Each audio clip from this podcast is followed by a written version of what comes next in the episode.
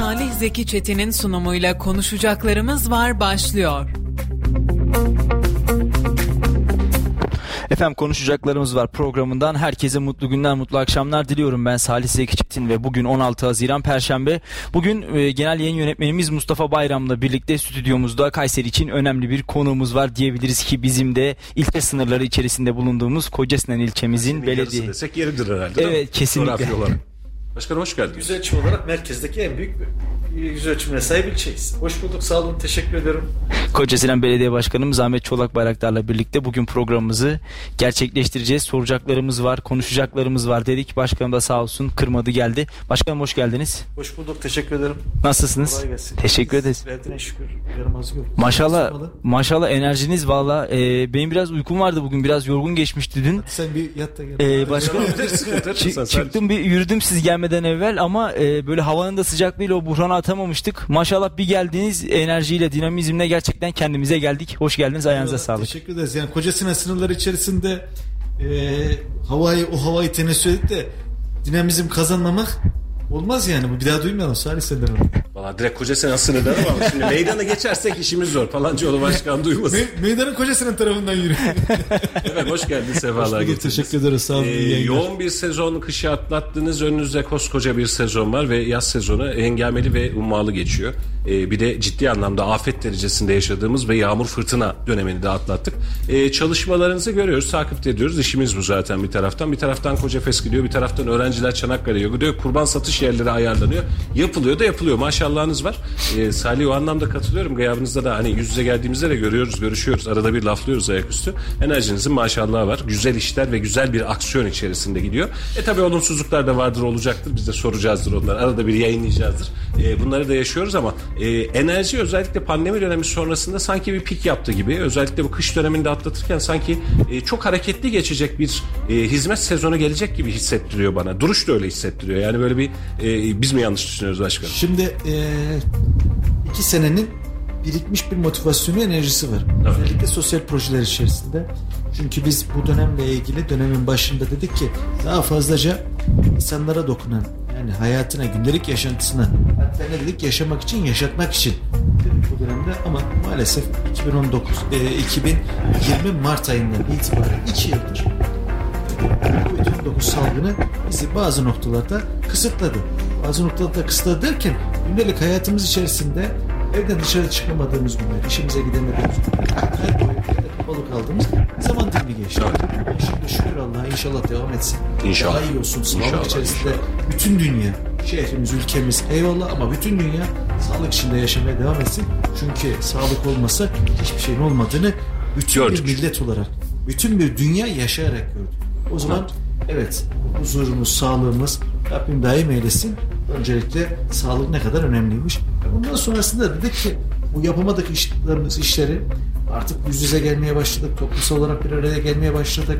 Ee, normal rutin gündelik hayatımızı yaşamaya başladık.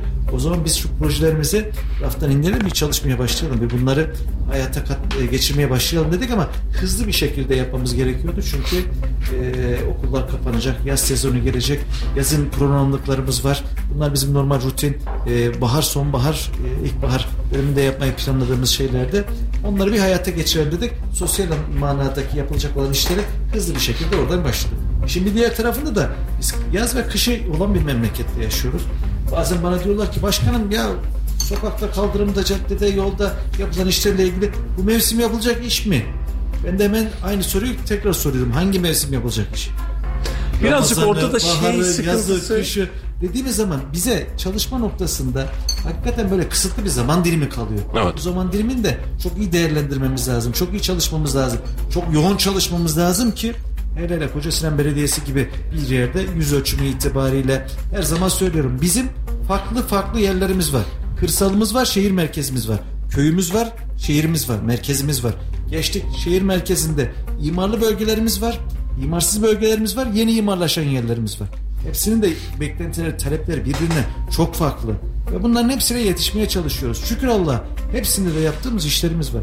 Bazen şimdi radyodan tarif ederken olmayacak bir görüntü olarak ama böyle kucağınıza bir şey kavuşturduğunuz zaman ellerinizi karşıdan kavuşturduğunuz zaman bir şey kucağınıza alabilirsiniz. Böyle salladığınız zaman kucağınızda direkt sallarsınız. Ben diyorum ki kocasının böyle bir kucak bir yer değil. Bir avuç bir yer değil. Kocaman bir yer. Bir avuç bir yer olsa tak diye sallarım. Ama kocaman bir yer olduğu için bir ucu bir tarafta bir ucu bu tarafta kollarınızı açtığınız zaman ancak tuttuğunuzda ne kadar sallayabilirsiniz? Biz de o kadar. Bazıları da diyor ki başkanım yok. Şükür gayet iyi de salladınız. Şu anda e, bunu sahada her alanda hissediyoruz. Tabii ki yapacak çok işimiz var. Bundan dolayı da hemşerilerimizin sabrına sığınıyorum. Çünkü e, bazen inşaat işleri o kadar zor işler ki e, kapınızın önünde toz toprak. İş yerinizin önünde toz toprak. Şimdi sanayide çalışıyorum mesela eski sanayi bölgesinde. E, girelim mi girmeyelim mi çok düşündük. Çok orada anketler yaptık. Gidip konuştuk, gezdik. Ama 40 yıllık bir şey var orada. Altyapı eksiği var. Çözülmesi gereken Sıkıntılı bir süreç var, evet. yer var. Bunları yapmamız lazım ve bir uçtan da başlamamız lazım. Bütün bir sanayiyi bir anda yapamayız. Ama bir bölgesinde de başlamamız lazım dedik. İşte hava hayatlar, elektrik hatları yer altına alınıyor. Diyorum ki bakın esnaf kardeşlerimize burada diyorum hava hayatları yer altına alacağız diyorum. Bu yapılsın mı diyorum. Yapılsın diyor. Asfalt yenileyeceğiz. Yapılsın. Ee, bizimle beraber işte altyapı konular da girecek. Kaskı, doğalgaz, elektrik, telekomünikasyon onlar da çalışacak çalışsın. O zaman bunun için bir zamana ihtiyacımız var. Biraz e, şey yapmaya Eski sanayiden de e, 27 Mayıs'tan da bu anlamda Büyükşehir'in de biliyorsunuz 27 Mayıs'ta bir cephe düzenleme çalışması var. Bu anlamda ciddi anlamda şikayetler var. Yani şikayetlerin sebebi de şu aslında siz e, aslında e, aynen de söylediniz. E, çünkü esnaf da bir taraftan da ya tam iş yapacağımız zamanda toz topraklı vesaire diyor ama e, emeksiz de zahmetsiz de e, şey olmuyor verim olmuyor. E, bu da aslında tam bir işin çıkmazı dediğiniz gibi tamam hadi bu dönemde yapmayalım ne zaman yapalım. Şöyle sorayım soruyu. İlkbaharda birazcık canlı geçtiği için. Eylül sonrası yapılsa yetişmez miydi? Hani kafamda benim öyle bir soru var. Hani Eylül'de başlasaydık, Ağustos'un sonu Eylül'de başlasaydık, Ekim-Kasım aralığında bu pozisyonu, bu çalışmayı yetiştirebilir miydik? Evet, şimdi bizim şöyle bir şeyimiz var, çalışma metodumuz var. 7 yıldır. Diyoruz ki biz bir öncesinden, bir yıl öncesinden sonbahar ayları itibariyle bir sonraki yılla ilgili çalışma takvimimizi oluşturmaya başlıyoruz. Evet. Ve kışın içerisinde bunu netleştiriyoruz. Diyoruz ki Mart ayından itibaren ki bu sene Mart ayında da çalışamadık. Net bir şekilde yağışlardan, e, iklim şartlarından dolayı Mart ayından itibaren başlayalım. Yol açacağımız yerler, uzun soluklu iş yapacağımız yerler, altyapı ile ilgili konuşuyorum. E, Nisan, Mayıs, Haziran, Temmuz, Ağustos'ta da şöyle devam edelim. Bunları yaparken de aklımızın erdiğince bazı önceliklerimizi koyuyoruz. Nedir bunlar? Gurbetçi kardeşlerimizin geldiği zaman sezonun hareketli olduğu Ticaretin zaman. canlı olduğu zaman. Ha, bu zaman diyoruz ki esnaflara dokunmayalım. Evet. İşte okul sezonunda okulların açıldığı kapandığı sezonlarda şuralara dokunmayalım. İşte bağ sezonu olduğu zaman bazı bölgelerde insanlar bağlarına giderler. Ha buralarda rahat çalışırız. Gelin bu sezonlarda buralarda yapalım. Şu sezon şuraya yapalım diye yerleri dolduruyoruz. Bir planlama, bir takvim var ortada. Oraları ondan sonra boşluk kalan yerlerde de kimi yer bu tam bununla ölçüşmeyen, üst üste örtüşmeyen yerler oluyor. Oralarda da onları yapıyoruz. Dediğim gibi bizim şöyle bir zorluğumuz var. Oturan yerlerde çalışmak o kadar zor ki. Yani ben de olsam evimin önünde Toz bir gün önce istemem. arabayla geliyorum. Bir gün sonra giremiyorum. Sokağıma giremiyorum. Evet. Hele hele siz esnafsınız. İki senede bir pandemi geçirmişsiniz. Ben de bir esnaf kimliği olan biri olarak hakikaten iki yıl çalışamamışım. Bugün de çalışmaya başlayacağım. Kapının önünde belediye çalışmaya başlamış. Evet zor bir şey. Kendimi karşı tarafın yerine de koyuyorum. Hakikaten de kolay bir şey değil. Ama bir şekilde de işte bunların yapılması lazım. Mümkün olduğunca bu süreyi de e, Kısa daraltmaya çalışıyoruz. Kısa tutmaya çalışıyoruz. Bir de şöyle bir şey var. Biz yolu kazıyoruz ya. Ondan sonra gidiyoruz. Günlerce yokuz ortada. Diğer kurumlar çalışıyor. Bir de geliyoruz asfalt döküyoruz. Biz, vatandaş diyor ki bir geldiniz bir daha yoksunuz ortada. Ama bizim dışımızda birileri çalışıyor da biz yokuz. Doğru. Oraya elektrik girecek, kanalizasyon girecek, Bir fiber sürü- girecek. Bir sürü kurum çalışıyor. Bir de e, tabii ki e, artık günün şartlarında fiber dediğiniz için oradan hareketle internetiydi, telekomünikasyonuydu. Bunlar ciddi altyapılar. Olması Evet. gereken altyapılar. Bunları da sağlamamız gerekiyor. Şimdi buradan dolayı da şu anda e, dengeli götürmeye çalışıyoruz işin açıkçası. E, çok noktada çalışıyoruz. 40'ın üzerinde şu anda Kocasinan bölgesinde sadece fen işleri için söylüyorum. 40'ın üzerinde çalışma yapılan yer var. Siz bir düşünün. E, elinizin altında, kapınızın önünde veyahut da kendi dükkanınız içerisinde çalışmak kolaylıkları, avantajları, dezavantajları bir de sahaya yaygın bir şekilde dükkanınızın dışında 40 tane farklı noktada, 40'ın üzerinde farklı noktada çalışma. Böyle bir çalışma sergiliyoruz. Bununla ilgili ciddi bir koordinasyon var. Hem kendi içimizde hem diğer kurumlarla bir koordinasyon var. Ee, ha bu noktada bu kadar çalışmanın içerisinde sadece fen işleri değil, kentsel tasarımımız, kırsal hizmetlerimiz, park bahçelerimiz, bütün birimlerimiz bir yandan da sosyal iş, işlerle ilgili bu kadar yoğun bir çalışma trafiğinin içerisinde ekseyen aksayan olur mu? Olacak. Olabilir. Yani nihayetinde bunların hepsi kul yapısı, insanla yürüyen işler. İnsanla yürüyen işlerde hata olur mu olur ama şunda kesinlikle bilerek isteyerek bir hata yapma gibi veyahut da bir yanlış yapma gibi bir lüksümüz yok. Evet. Ama e, istem dışı, kontrol dışı, gerçekten. göremediğimiz insanlık hali bir şey olursa hakikaten orada da peşinden özür diliyorum. Eski sanayide süreç ne zaman gibi Ülter Başkanım? Ne Biz de zaman şimdi bir, esnaf bir- artık birkaç günden orada şey yaparız.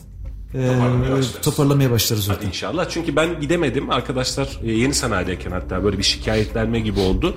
E, yere de bakmadım. Hatta o gün arkadaşlardan bizim ekipten rica ettim. Dedim ki bir eski sanayiye gidin. İşler nasıl bir esnafa soralım dedim. Ve Vatandaşın ekonomik anlamda e, ekonomik yaşadığımız süreçlerle alakalı bir sancısı var. Ayrı bir hadise ama e, mesela yol hadisesi veya oradaki altyapı hadisesi bizim mikrofon tuttuğumuz şahıslara çok fazla yansımamıştı mesela. O da ilginçti. Yok ben mesela orada net bir şekilde gittim, konuştum, esnafla da konuştum.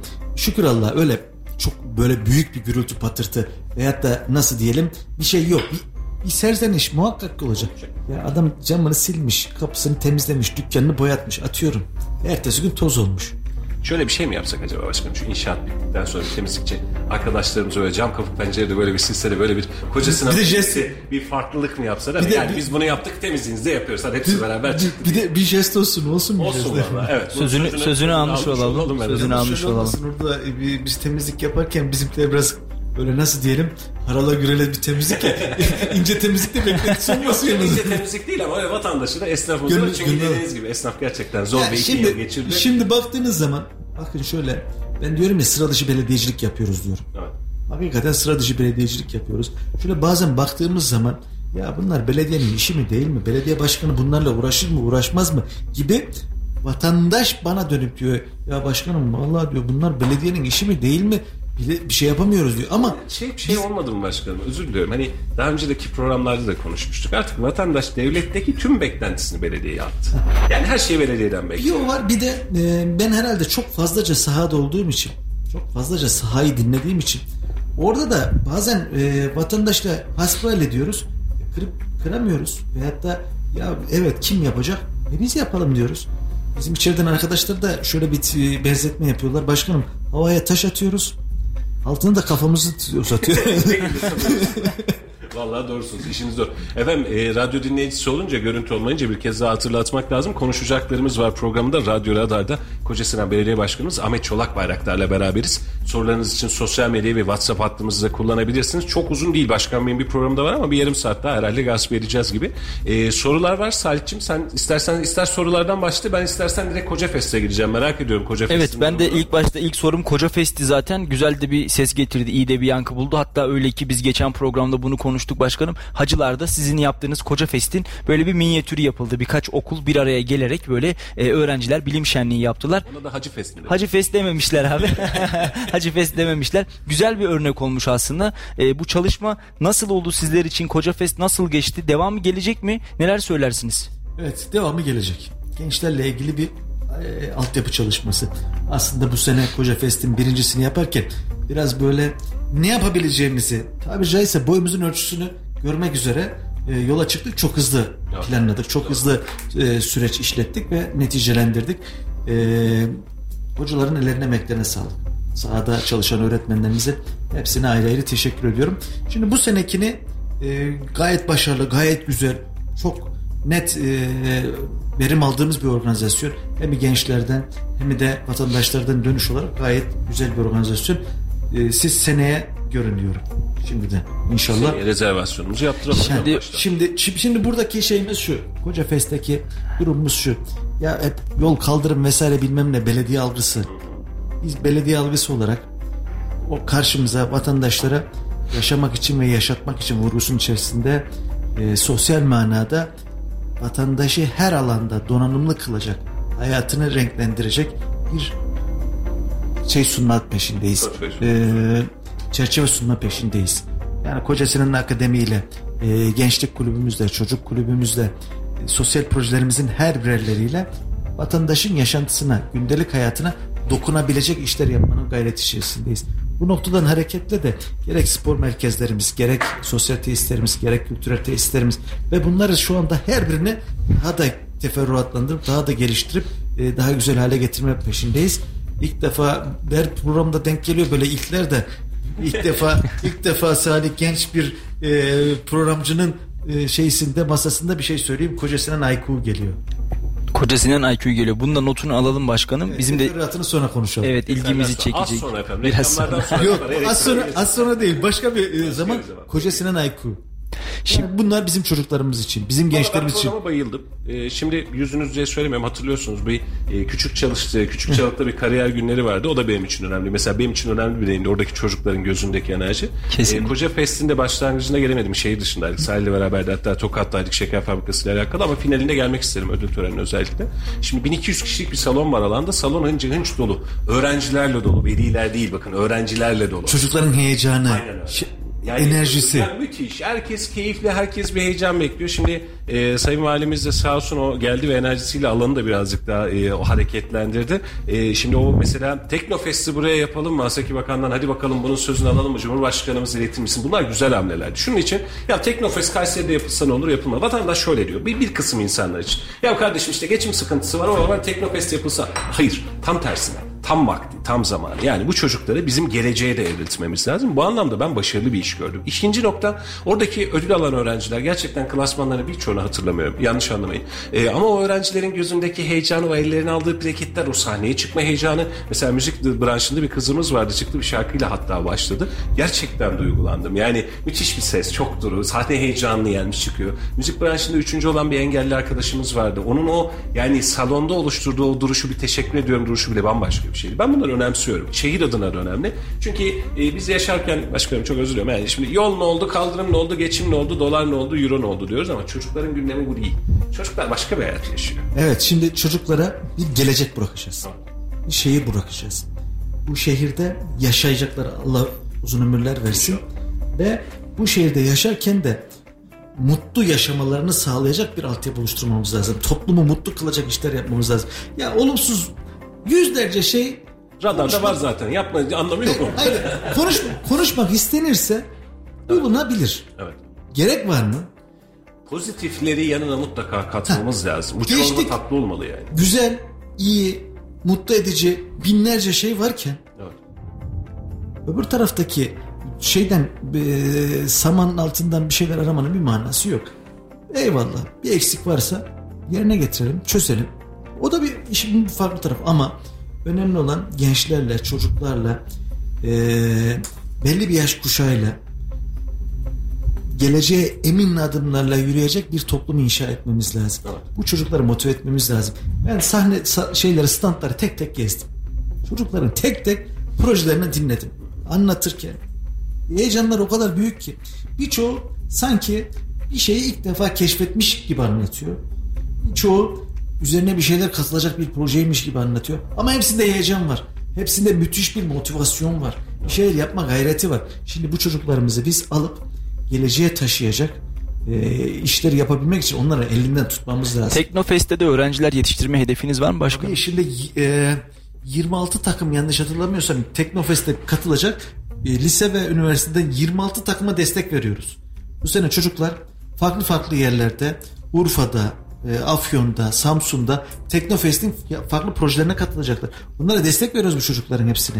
Bir de şöyle bir şey var. Biz bu kadar şeyin içerisinde bazen o kadar çok iş yapıyoruz ki yaptığımızı anlatamıyoruz.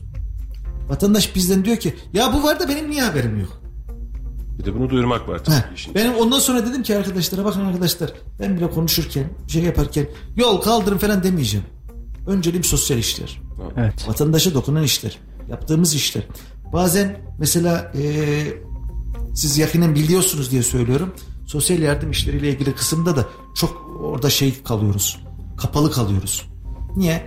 Orada işte insanların hukukunu korumadığına bu sefer de insanlar diyor ki başkanım bunu söyle de teşvik olsun. Ben de katılayım. Öbür insanlar da şey olsun. Bu işin içerisinde duymayanları da duyurmuş olalım. Böyle bir tarafı da. Bazı işlerde o kadar çok e, şeydeyiz ki e, yoğunluk içerisindeyiz ki anlatmaya vaktimiz olmuyor. Ama bunları anlatmamız lazım. Ama bunlara paydaş bulmamız lazım. İşte bu sene e, 30'a yakın okuldu yanlış hatırlamıyorsam katılan Teknofest'e. Ya bütün okullar katılsın. 30-40 grup değil de daha fazlası katılsın. 101 tane grup katıldı yarışmaya. 150 olsun, 250 olsun. Farklı farklı alanlar olsun. Birçok kategori olsun. Mesela e, Kocasinan Yıldızları dediğimiz. Aslında bu Nisan'ın başından beri bu tarafa gelen ama en sonunda Koca Fest'te zirveye oturan, Taşlandıran. bir organizasyon. Futbol da vardı bunun içinde. Sanat da vardı. Müzik e, şeyde vardı. Satranç vardı. Bakın nasipse inşallah gelecek sene satranç organizasyonu bu sene şehrimizde yaptık. Ulusal bazda yapacağız. Ulusal bazda bir satranç organizasyonu yapacağız inşallah. Allah nasip ederse. Yani bunları e, şeye yani Kayseri'mizde bunları konuşulsun ya. Kayseri bunları yapsın. Kayseri Belediyesi'nde bir şeyler bunları çıkasın. Şimdi Koca Fest'le ilgili arkadaşlar bu e, yayınlanan şeyleri a- analizleri alıyorlar, istatistikleri alıyorlar. Kayseri Koca Fest'le birlikte o dönemde bütün Türkiye'de buna şey olmuş. e, yankı bulmuş. Ne kadar haber önemli, olmuş. Ne kadar önemli bir şey değil mi başkanım? Koca Sinan Belediyesi ve Koca Fest diye bu yankı buluyor çıkıyor. Ne Biraz Kayseri Haseki Bakanı'nın açıklaması da etkili oldu herhalde. Muhakkak ki. Yani orada bir de dengelediği Ha, şey yani. Ka- Kayseri'nin ismini bakın siz teknolojiyi anılır hale getiriyorsunuz. Kayseri'nin ismini gençlerle anılır hale Marka da getiriyorsunuz. güzel oturdu bence. Yani Koca Fest. mesela Koca Fest. Evet yani e, Koca Sinan'ın memleketinde, Sinan'ın memleketinde bir Koca Fest e, güzel bir etkileşimdi, güzel Şimdi bir teoriydi. çağlar öncesinde çağı aşmış bir mimar, Evet. Bir yapıt. Şimdi gençler onun torunları teknoloji üretiyorlar. Evet. Başkanım e, Yani burada burada da böyle bir tematik bir şey de yapmamız lazım. Ee, ilişki de kurmamız Tabii lazım. işin e, hikayesi de oluşmalı. ama bu, bunlar bunlar mesela işte gelecek sene şey içerisinde yapılacak. Biz O gün mesela şeyde biz e, kaybettiğimiz şeylerden bir tanesi vardı. Görüntü olarak onu açamadık ama salonun ilk gün 7 bin kişilik o büyük salonumuz var ya o salon içerisinde 4-5 bin tane genç vardı. Biz açılışı e, şeyde yaptık. Öğretmenlerle, e, velilerle, küçük salonda yaptık. 250 kişilik, 300 kişilik salonda yaptık. Konuşmaları çünkü. Arkasından geziyi vesaire derken salona çıkmamız biraz gecikince salon boşalmış haliyle gençler saatlerce e, beklemiş orada. E, ondan dolayı mesela oradaki o görüntü ilk benim salona girdiğimdeki ilk görüntü bizim arkadaşlarda o şeyler vardır. Kayıtlar, görüntüler falan vardır. Heyecan çocuklarda müthiş bir şeydi. Evet, evet. Ya burada zaten onların e, bu motivasyonu sağlayabilmesi şehrimde bunu da yapabiliyorum. Vitrine çıkabiliyorum. Buna deney. Mesela orada e, herhalde şey ekibiydi o. E, drone ya da robotik ekibindeydi. Böyle askeri kıyafet giymiş bir genç arkadaşımız O vardı. profesyonel şey e, drone drone- pilotu mu? Droncu. FPV'de. evet drone pilotu. Drone pilot. Ama şeyi çok iyi. Ben onu çok sevdim. Çocuk e, keşke o görüntü şu an görüntü Öz- olsa özgüven. değil. Şimdi e, askeri üniforma gibi bir üniforma yan tarafında böyle Türk bayrağı kolunda arması filan ve böyle çocuk böyle yakışıklı baba yiğit de maşallah çok Allah özgüvenli. bağışlasın. Kendisine bir şey yani kendisini bir şeye adamış. Ben buradayım demiş ve ben bak bu sahnedeyim ben bunu yapıyorum demiş. Ben çok keyif aldım.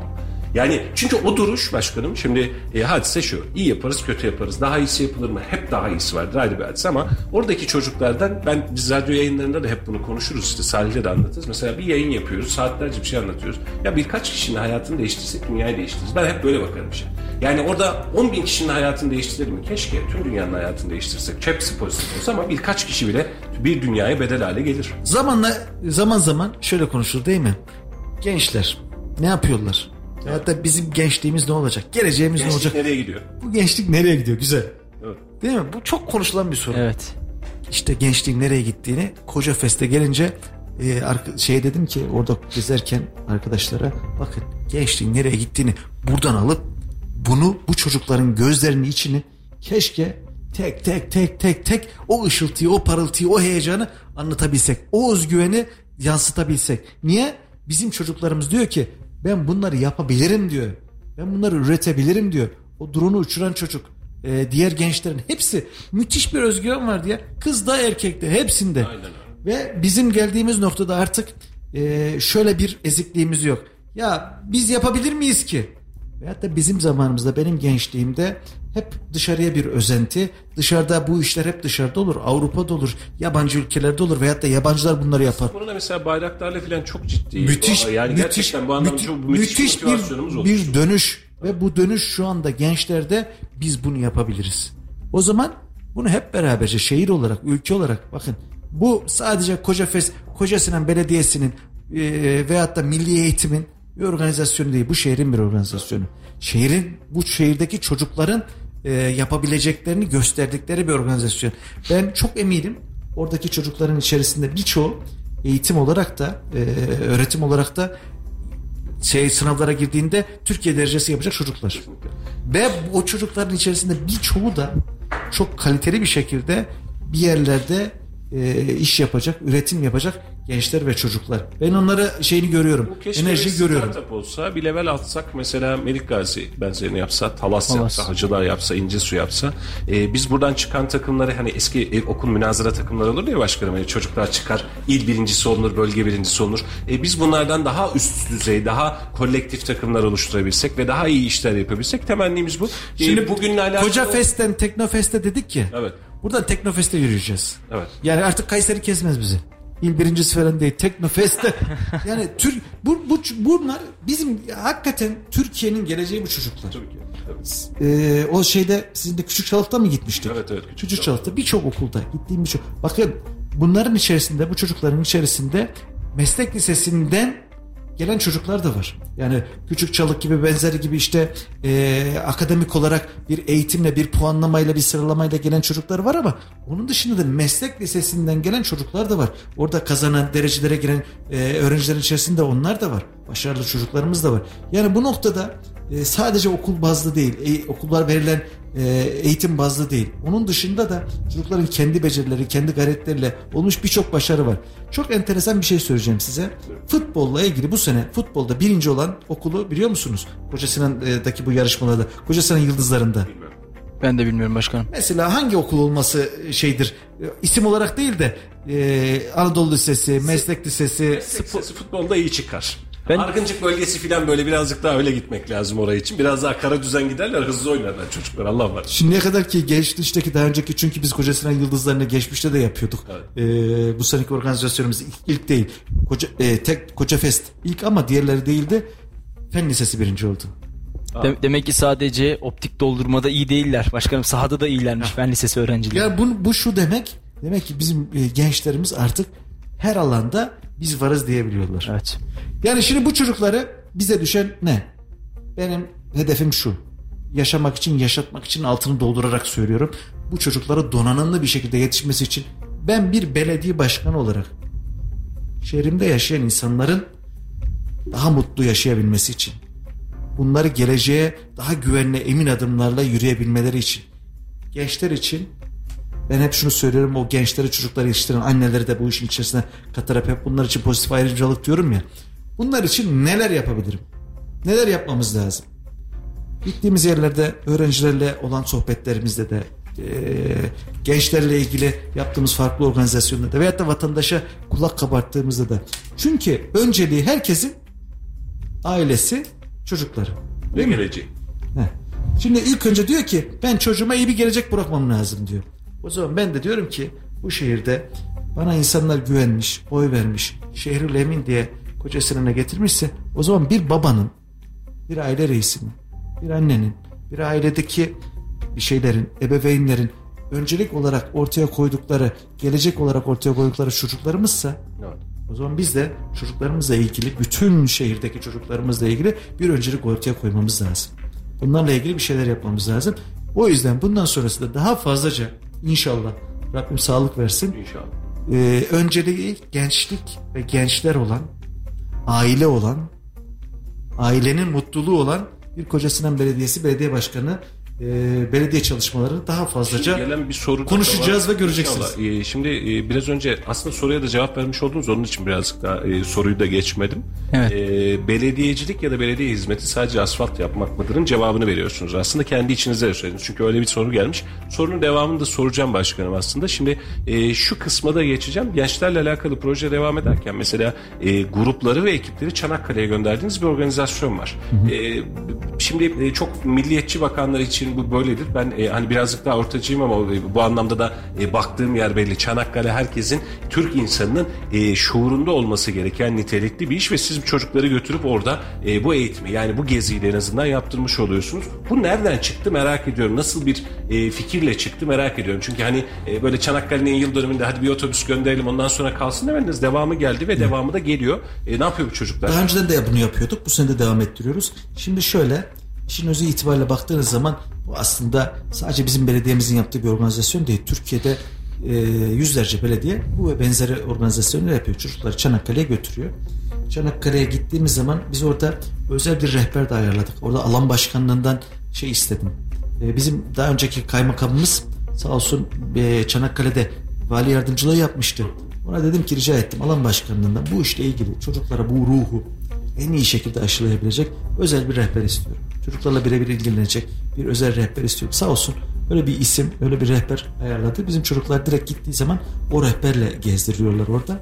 Şimdi nasipse bundan sonrası ile ilgili o şimdi çocuklar tekrar dönüşte e, anlıyoruz, dinliyoruz, konuşuyoruz ama bunla, onlarla yazmalarını da isteyeceğiz. Çanakkale size ne kattı? Çok Çanakkale'de güzel. ne gördünüz? Çok güzel olur başkanım. Tamam mı? Çanakkale'de ne gördünüz? Anlatıyorlar bana. Şunu şunu gördük başkanım. Şöyle şöyle. Ama bunu yazmalarını isteyeceğiz. Belki kitaplaşacak bu. Bir Orada anı bir, günlüğü gibi olabilir mi başkanım? bir- orada bir ruh ortaya çıkacak. Birçoğu belki bunu bilmiyor. Birçoğu kitaplarda okuduğunu orada yaşayınca, Çanakkale'yi görünce çok farklı bir şey oluyor. Ya bu, ülke öyle kolayına kazanılmadı. Hala bedeller ödüyoruz. Hala bu ülkeyi Ödemeye de devam edeceğiz. Bu ülkede yaşamanın şeyi bu. bu, bu evet. Vergisi bu yani. Yani biz bin yıldır bu topraklarda e, Sultan Alparslan'la Malazgirt'ten girdiğimiz bu topraklarda burayı Anadolu'yu ana vatan yapmışsak o gün bugündür binlerce şehit vererek Fatih'le, Yavuz'la, Süleyman'la, Kanuni Sultan Süleyman'la, Atatürk'le hakikaten büyük bedeller ödeyerek bu topraklarda e, Var olmaya çalışıyoruz. varoluşumuzu perçinledik. Ve 15 Temmuz'da. Hala biz varoluşumuzu perçinledik. Allah sağlıklı hayırlı ömürler versin ve ila nihayet bu Necip millet bu topraklarda kıyamete kadar inşallah ay, ay yıldızı bayrağımızın gölgesinde yaşamını sürdürsün. Ezanlar bu ülkede bu topraklarda okunmaya inşallah devam etsin. O zaman gençlerimiz bunun en net tarih dönüşlerinden bir tanesi Çanakkale'yi orada yerinde görsün. Naçizane başkanım şöyle bir şey de yapılabilir mi? Ee, Kayseri ve birçok Kayseri'nin tüm ilçelerinden neredeyse Çanakkale'ye giden ve orada şehit düşen insanlar oldu. Atalarımız oldu ki Bünyan'da bununla ilgili güzel de bir şehitlik var aslında. Mesela Çanakkale şehitlerini, Koca Sinanlı Çanakkale şehitlerini böyle çocuklara anlatsak ya da e, bu bilinci Kayseri'den başlatıp sonra e, Çanakkale'ye taşısak nasıl olur sizce? Güzel olur. Biz bununla ilgili aslında daha öncesinde Çanakkale e, Kuşçu'da orada bir şehitlik de yapmıştık. Orada Kayseri'den şehit olanların e, isimlerinin çakılı olduğu bir e, şey de var. E, küçük bir bölge de var. E, bunu anlatmıştık. Hatta orada bununla ilgili tiyatro gösterileri vesaireler de yapmıştık geçmişte. E, bunu devam ettirebiliriz aslında. Edilir de, yapılır da. Hatta bizim çocuk kulübümüz de Çanakkale ile ilgili gösteriler yapıyor. Onunla ilgili oyunlar da oynuyor. O ruhu çok daha küçük yaşlardan devam ettirip e, İşlemek geliyoruz. Şimdi Avrupa'ya gittiğiniz zaman e, birçok noktada Avrupa'da geçmişleriyle ilgili çocuklarına küçük yaşlarda okul çağlarında çocuklarına geçmişleriyle ilgili bir şeyler anlatıyorlar. Müzelere götürüyorlar. Oralarda bunları anlatıyorlar. Şöyle düşünüyorum ya o kadar çok bizim geçmişimizi anlatacak doğru şeylerimiz var ki haklı sebeplerimiz var ki anlatacağımız birçok şey var. Dönüp baktığımız zaman e, biz bunları anlatmazsak tersten yanlış bir şekilde, olumsuz bir şekilde birileri bizim çocuklarımıza bunu anlatmaya kalkışıyor. Veyahut da bizim çocuklarımızı ikna etmeye Kendi çalışıyor. hikayelerini Ha, anlatmaya başlıyorlar. bu, se- bu, se- bu sefer doğruyu bilmiyor çocuklar. O yüzden Çanakkale çok doğru bir şekilde anlatılması gereken onlarca, yüzlerce geçmişimizle ilgili konudan bir tanesi işin çok açıkçası. canlı, çok yakın tarihi, alan canlı, mermiler canlı. Hala Bu- kemik Ha- parçaları ha- çıkıyor. Hala toprakta hala topraktan bir şeyler çıkıyor. Evet, ortaya. hala kemikler çıkmaya devam ediyor. Yani Evet bir de bir de oranın o atmosfer, o girdiğiniz zaman o atmosfer, o ruh hali sizi kuşatıyor. Kesinlikle. Oranın farklı bir yapısı var. Valla başkanım öyle bir anlattınız ki inanın hadi şuradan kalkalım da bir o- ilk otobüse de biz gidelim diyesim geldi açık söyleyeyim. Başkanım ellerinize benze sağlık. Gençler üzerindeki yaptığınız projelerle alakalı ama vatandaşın merak ettiği sormazsak olmaz diyeceğimiz kısma geleceğiz. Vakitler olduğu için biz Başkan Bey'le genelde program yaparken 15 dakika diye başlayıp 2 saat yaparız ama e, bugün sizin bir çocuklar bekliyor. Programa geciktirmememiz lazım. Şimdi e, ciddi anlamda bir afet geçirdik. Yani e, yağış fenaydı, yollar, oralar, buralar ve özellikle kırsal bölgelerde sel e, yaşadığımız alanlar da oldu. E, şimdi iki sorum var. Bir bu bölgeleri ziyaret ettiniz mi? Zarar durum tespit raporunu çıkartabildiniz mi? Bunu merak ediyorum. İkinci nokta da şu. E, biz kalıtsal olarak altyapıda bu tür afetlere karşı dirayetli olabilecek bir yenilemeye girmeli miyiz Kayseri'de? Yani artık hani mesela sadece Koca Sinan bölgesi üzerinde söylemiyorum. Bunu bir şehir insanı, şehir siyasetçisi olarak söylüyorum. Yani yağmur yağdığı zaman ya bura göl olmuş, bura bu olmuş artık yaşamasak mı? Artık bu yüzyılı geride bırakmadık mı biz? Şimdi e, içinden geçmiş olduğumuz süreç biraz olağanüstü bir süreç. Şimdi e, bir şu bardağı, bir su bardağını musluğun altına tuttuğunuzda normal bir akışında musluğun altına tuttuğunuz zaman o bardak dolar.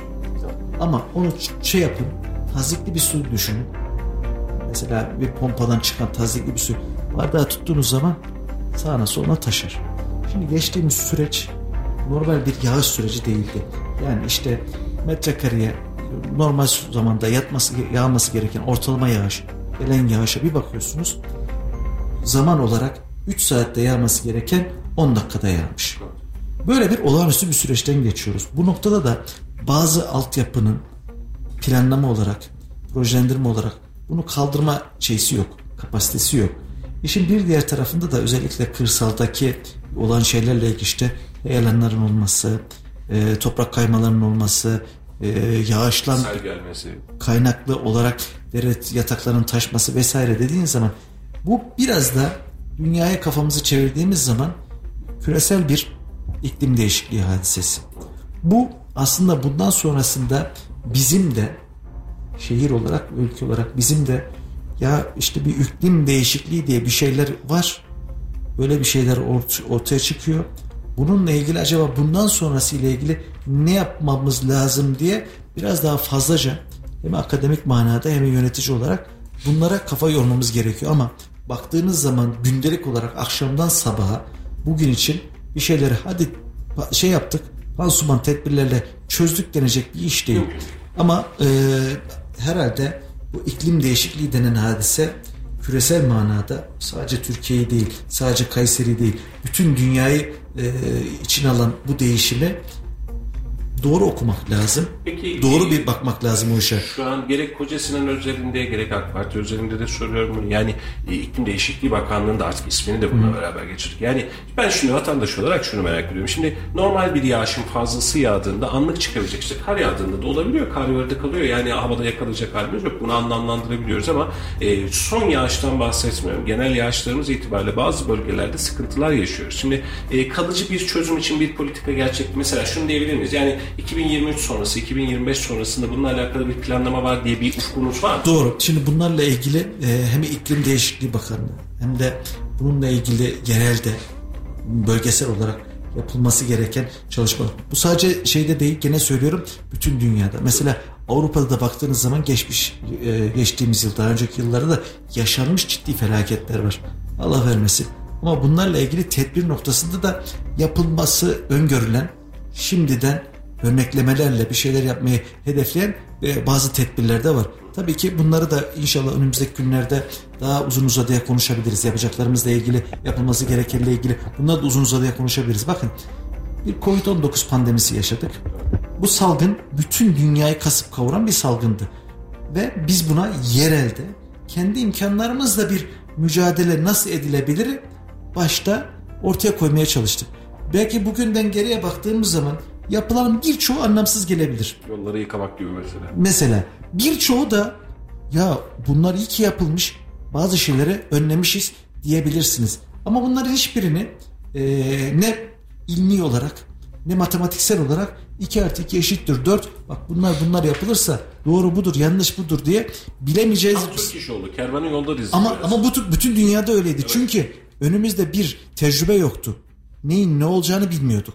Ne yaparsak doğru yapmış oluruz, ne yaparsak yanlış yapmışızı bilemediğimiz bir süreçten geçtik. Bütün dünya için söylüyorum bunu. Bunu yaparken de e, verdiğimiz sınava baktığımız zaman yerelde söylüyorum, Türkiye bazında söylüyorum. Hakikaten biz bu işte e, çok canla başla e, iyi sınav verdik. Doğru sınavlar verdik. E, hemen ulusal manada yapılan hastaneler veyahut da oradaki sağlık tedbirleri geçtik yereldeki yapılacak o temizlik vesaire faaliyetleri birçok tedbirler neyse bunlarla ilgili çok müthiş bir sınav verdik. Bu sınavdan da şükür başarıyla geçtik. İnşallah bu e, şey tarafıyla ilgili e, küresel manadaki iklim değişikliği tarafıyla ilgili de orada iyi sınav vereceğimize inanıyorum. Bununla ilgili de çünkü artık bizim donanımlı bir e, şeyimiz var. Beyin gücümüz var. Bu beyin gücü e, akademisyenlerimiz, e, yöneticilerimiz bu noktada bir araya gelip e, ortaya çıkan önlemeler neticesinde neyin ne olacağı ile ilgili e, bir şeyler inşallah ortaya koyacaktır. Daha bugün e, dinlediğim bir şey işte tüm dünyadaki ısı değişikliğinin işte bilmem kaç dereceden buzullardaki erime neticesinde 1.3 dereceyle olduğunu ve bu 1.3 derecelik ısı değişikliğinin neticesinde e, ortaya gelen bu yağışlar, aşırı yağışlar ve da zamansız yağışlar, yağış geçişlerinin neticesinin bu olduğunu bağlayan bir konuşma vardı mesela. Bununla ilgili onlarca farklı şeyler de konuşulabiliyor. Farklı şeyler, herkesin farklı bir, bu noktada şeysi de var. E, hipotezleri de var. Tabii bir doğru olan da var, eksik olan da var, hatalı olan da var. Onları söylemiyorum ama bunun üzerinde konuşulan şu anda dünyada birçok argüman var. İnşallah tabii ki yakın gelecekte en doğru bir şekilde bizim de e, tedbirleri gelecek adına tedbirleri alıp yapılması gereken düzenlemeleri de hayata geçirmemiz lazım ama bir kez daha altını çiziyorum. Şu anda karşımıza çıkan anlık bazı şeylerin e, birdenbire çözümü maalesef ki dünyanın hiçbirinde bununla ilgili bir çözüm maalesef ki yok. Ama inşallah yakın gelecekte yeni tasarımlar, yeni dizaynlar, yeni bir iklimle ilgili bir çalışmaların olması gerekir. Yaşamayı yeniden öğreneceğiz çünkü ben başka bir dünya bekliyoruz. Doğru. Daha önce görmediğimiz bir dünya. Şimdi e, ben biraz kültürel bir soru sormak istiyorum. Sadece son soru. Son, son soru. Göndereceğiz artık başkanım. Peki. Çünkü söz verdim, soracağım dedim. Şimdi başkanım biliyorsunuz biz Kayseri'yi geziyoruz. Koca Sinan'da gezdiğimiz bölgelerden bir tanesi. E, sizin turizm açısından önemli bir yeriniz var, mahalleniz var. Bayramacı Mahallesi. Evet. Biz de oradaydık. Bayramacı ile ilgili bu soruyu sormazsam herhalde programdan sonra içim rahat etmezdi. Ee, Bayramacı'yı gittik gördük. Çok da güzel bir yer. Elinize emeğinize sağlık. Ama bundan sonra Bayramacı neler bekliyor? Turizme kazandırılacak mı? Bir de başkanım gittik Bayramacı kaplıcaları dediler. Bizi böyle büyük büyük sevindirdiler. Ben de dedim ki yani şimdi kaplıcaya gireceksek Buraya uygun gidelim. Büyük umutlarla gitmiştim ama oradaki kaplıcalar maalesef şu an kapalı. Onlar açılacak mı? Biz tekrar gittiğimizde şöyle şortumuzu giyip kaplıcaya kendimizi sıcak sıcak bırakabilecek miyiz? Şimdi çok sevdi işte ya başkanım. Şort hasri buldu mu? Şimdi Salih şöyle bir şey var yalnız. E, ne ararsan kocasının da bulursun. O hemfikiriz başkanım. Kabak yani, çiçeklerinden patlıcana e, Turiz, turizm, turizmden ticarete, ticarete her şey var. Sağlıktan ekonomiye her alanda kocasının var. Tarımda. Evet şimdi bizim bir turizm bölgesi olarak planladığımız e, birkaç tane bölgemizden bir tanesi Bayramacı. Bir tanesi Kuşçu Yamula Barajı'nın çevresi. Orada da farklı farklı yerler var da. Şimdi Yamula Barajı'nın şey, e, Bayramacı'nın yeri, konumu bir kere Kapadokya coğrafyasının o peri bacaları, taş oyma, kayalar vesaire bilmem ne onun bir uzantısı. Yani Kapadokya coğrafyasının bir parçası Bayramacı. Hemen yanı başı. Avanos e, şeyse bölgesi zaten Nevşehir'le sınırımız bizim orası. O, o bölge o coğrafyayla bütünleşik. Bizim oradaki ana hedefimiz şu. Bir, burası Nevşehir'e gelen, Ürgüp'e, Avanos'a, peribacılar görmeye gelen veyahut da odaki o coğrafyayı görmeye gelen turistlerin de bir uğrak yeri nasıl olabilir? E, bununla ilgili turizmcilerle görüşüyoruz.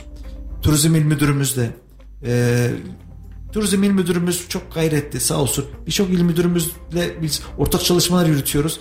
Onların da hakkını teslim edelim burada. Bunlardan bir tanesi de Turizm İl Müdürümüz sağ olsun. Çok gayretli birisi. Ee, Kurtuluş Hocam Kayseri Üniversitesi'nin rektörü. O Murat Cahit Çıngı Bey ECSAŞ yönetim kurulu başkanımız. Bunlar turizmin içerisindeki majör şehrimiz adına majör kişiler olduğu için söylüyorum. Onlarla beraber oturduk konuştuk. E, turizme burayı nasıl kazandırabiliriz? Yatırımcılar nasıl cihazip hale getirebiliriz? Yatırımcılar burada ne arar ne eder? Biz de belediye olarak orayı turizm planlamasını aldık. Üst ölçekli planlamalarımız bitti. Şu anda artık alt ölçekli planlamaları yapacağız. Orayı bir turizm bölgesini haline getirmek için. Ama bal bal demekle az tatlanmıyor. Turizm turizm demekle olmuyor. Veyahut da sadece belediye başkanının burası çok iyi bir turizm bölgesi demesiyle de olmuyor. Veyahut da belediye buraya yatırım yapsın demekle de olmuyor. Emek istiyor, gayret istiyor. Yatırımcı istiyor. Ya biz bu emeğe gayreti gösteririz. Bir sıkıntı yok. Bakın Erciyes gibi bir cevherimiz vardı. Onlarca yıldır uğraşıyoruz. Erciyes'in geldiği potansiyel şu anda daha da iyi olacak inşallah ama bir netice şimdi belli bir noktaya gelebildi. Bayramacı da böyle bir yer. Bayramacı'da bir termal kaynak var. Allah vergisi güzel bir e, önünde göl var. Baraj Gölü. Onun güzelliği var. Ve bir tarafta da dediğim gibi Kapadokya bölgesinin e, topografyasını taşıyan o coğrafi özellikleri Halifet ismini de andırıyor başkanım. Gerçekten. Güzel. Şimdi orada bir şey başladı. Ee, jet motor. Yanlış hatırlamıyorsam jet motor ismi böyle olması lazım. O teknenin üzerinde onlarca kişi e, seyahat edebiliyor ya. Böyle bir çalışma başladı orada. Ee, onlar şey yapacaklar. Bu arada hareketlenmesi için de biz elimizden geldiğince gayret Ama gösteriyoruz. sadece belediye değil sadece. Heh. Yani bu çünkü şöyle bizim Ama e, bu, burada şuraya da bağlamam lazım. Evet burada yani e, basına da bir şey düşer, medyaya da bir şey düşer, sanayiye de bir şey düşer, ekonomiye de bir şey düşer, herkese bir şey düşer. Bunu hep beraberce büyütmemiz, gelişmemiz, duyurmamız lazım, e, artırmamız lazım. Anlattığım zaman insanların çok şeysini çekiyor, ilgisini çekiyor ama bir yatırım inşallah bir yatırım olursa orası çok daha farklı bir yer olacak. Yani bu e, kolektif olarak çünkü belediye orada turizm işletmesi açsın, onu da yapsın, bunu da yapsın. Tüm belediye bütçesini oraya yüklesek belki yine oturup bakacağız. Kesinlikle. Özel sektörde vatandaşın da işi dengelemesi lazım. Başkanım e, bir başka programımız olduğu için böyle biz mecbur yani ilk kez başkanımla kısa kesiyoruz. Valla soru çoktu soramadık. Bir de O, başkanım- sor- o soruları alın yazılı cevaplayalım. Koca Sinan Yemliha Spor'da e, oynadığı amatör kümede playoff'a kalmayı garantiledi. Onların da bir saha talebi vardı. Olumlu olarak sizden geri dönüş almışlar. Teşekkür ediyorlar. Amatör futbola da çok kısa böyle bir Amatör sporla değiniriz. ilgili oradaki e, bizim amatör sporların kullandığı buradaki mevcut e, Sümer'deki saha ve o sahanın spor totodan yenilenmesiyle ilgili bir gayretimiz oldu. E, sağ olsun Haseki Bakan da yukarıda üst yönetimle görüşmeleri neticesinde orası ile ilgili bir kaynak çıktı. E, e, inşallah o sahaların yenilenmesi noktasında sentetik çim sahanın yenilenmesi, buranın aydınlatması vesaire türbinlerin yapılması böyle bir şeyde oluşacak. Çok teşekkür ederim. Efendim konuşacaklarımız var programı Salim programı. Ee, siz geliyor olunca biz de dahil olduk. Bir gün sabaha da bekleriz artık. Yol açık programına da bekleriz. Keyif alırız. Biz 7'de başlıyoruz başkanım. Biraz erken oluyor. Böyle bir va- vakitli bir zamanda sabah kahvesinde beraber de içelim inşallah. Ee, biz başkanıma teşekkür ederim. Teşekkür ederim başkanım. Ee, Eyvallah. ve zahmet verdik. Koca Sinan Belediye Başkanımız Ahmet Çolak Bayraktar. Bugün konuğumuzdu Radyo Radar'da. Ee, kendisine hem Koca Fest'te hem hava durumunu hem de yağmur sonrası memleketin durumunu birazcık da turizmi konuştuk. Keyifli bir sohbetti. Katıldığınız için teşekkür ediyoruz. Yeni yayınlarda daha uzun uzun inşallah e, konuşuruz diyelim. Biz müsaade isteyelim. Salih yayına devam etsin. Son notlarınız, son Evet, söyleyecekleriniz varsa. Salih. Salih kolaylıklar diliyoruz o zaman. Teşekkür ederiz başkanım. Sor, soruları bize ulaştır, yazılı verelim sonra. en azından cevapları sende olsun yani. Belki programda dersin ki böyle böyle bir soru vardı, cevabı bu dersin. Teşekkür ederiz. Söylüyoruz başkanım. Zaman zaman e, size ulaşıyoruz. Belediye personellerinize ulaşıyoruz. Kafamıza takılan ne varsa aydınlatıyorsunuz. Teşekkür ediyoruz. Elinize emeğinize yok, çok şükür. Herhangi bir cevapsız sorumuz yok. Çok teşekkür Eyvallah, ederim. teşekkür ederim. İyi yayınlar O diyorum. zaman Hoşçakalın. biz Salih ile baş başa bırakacağız. Bir reklam arası verelim Dilekçim. Salih yayına devam edecek ama biz müsaade istiyoruz. Görüşmek üzere efendim. Hoşçakalın. Çok kısa bir reklam arası ardından kaldığımız yerden devam edeceğiz. Şimdi reklamlar. Stiller, Stiller. Bütün Stilevs. Mutfak robotum Stilevs. Baskülüm Stilevs. Hava nemlendiricim Stilevs. Stiller. Herkes. Sen de hayatı dolu dolu tat. Aç bir meysu dolu dolu hayat.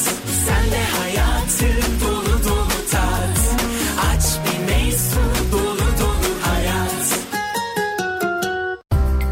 Neotek, kurumsal çözümler. Binalarınız için merkezi uydu sistemleri, görüntülü diyafon, işletmeleriniz için güvenlik kamerası, hırsız alarm sistemleri. Gözünüz arkada kalmasın. Adres Sahabiye Mahallesi, Örnek İş Merkezi, kat 4, numara 404. Telefon 0352 220 44 33. Reklamları dinlediniz.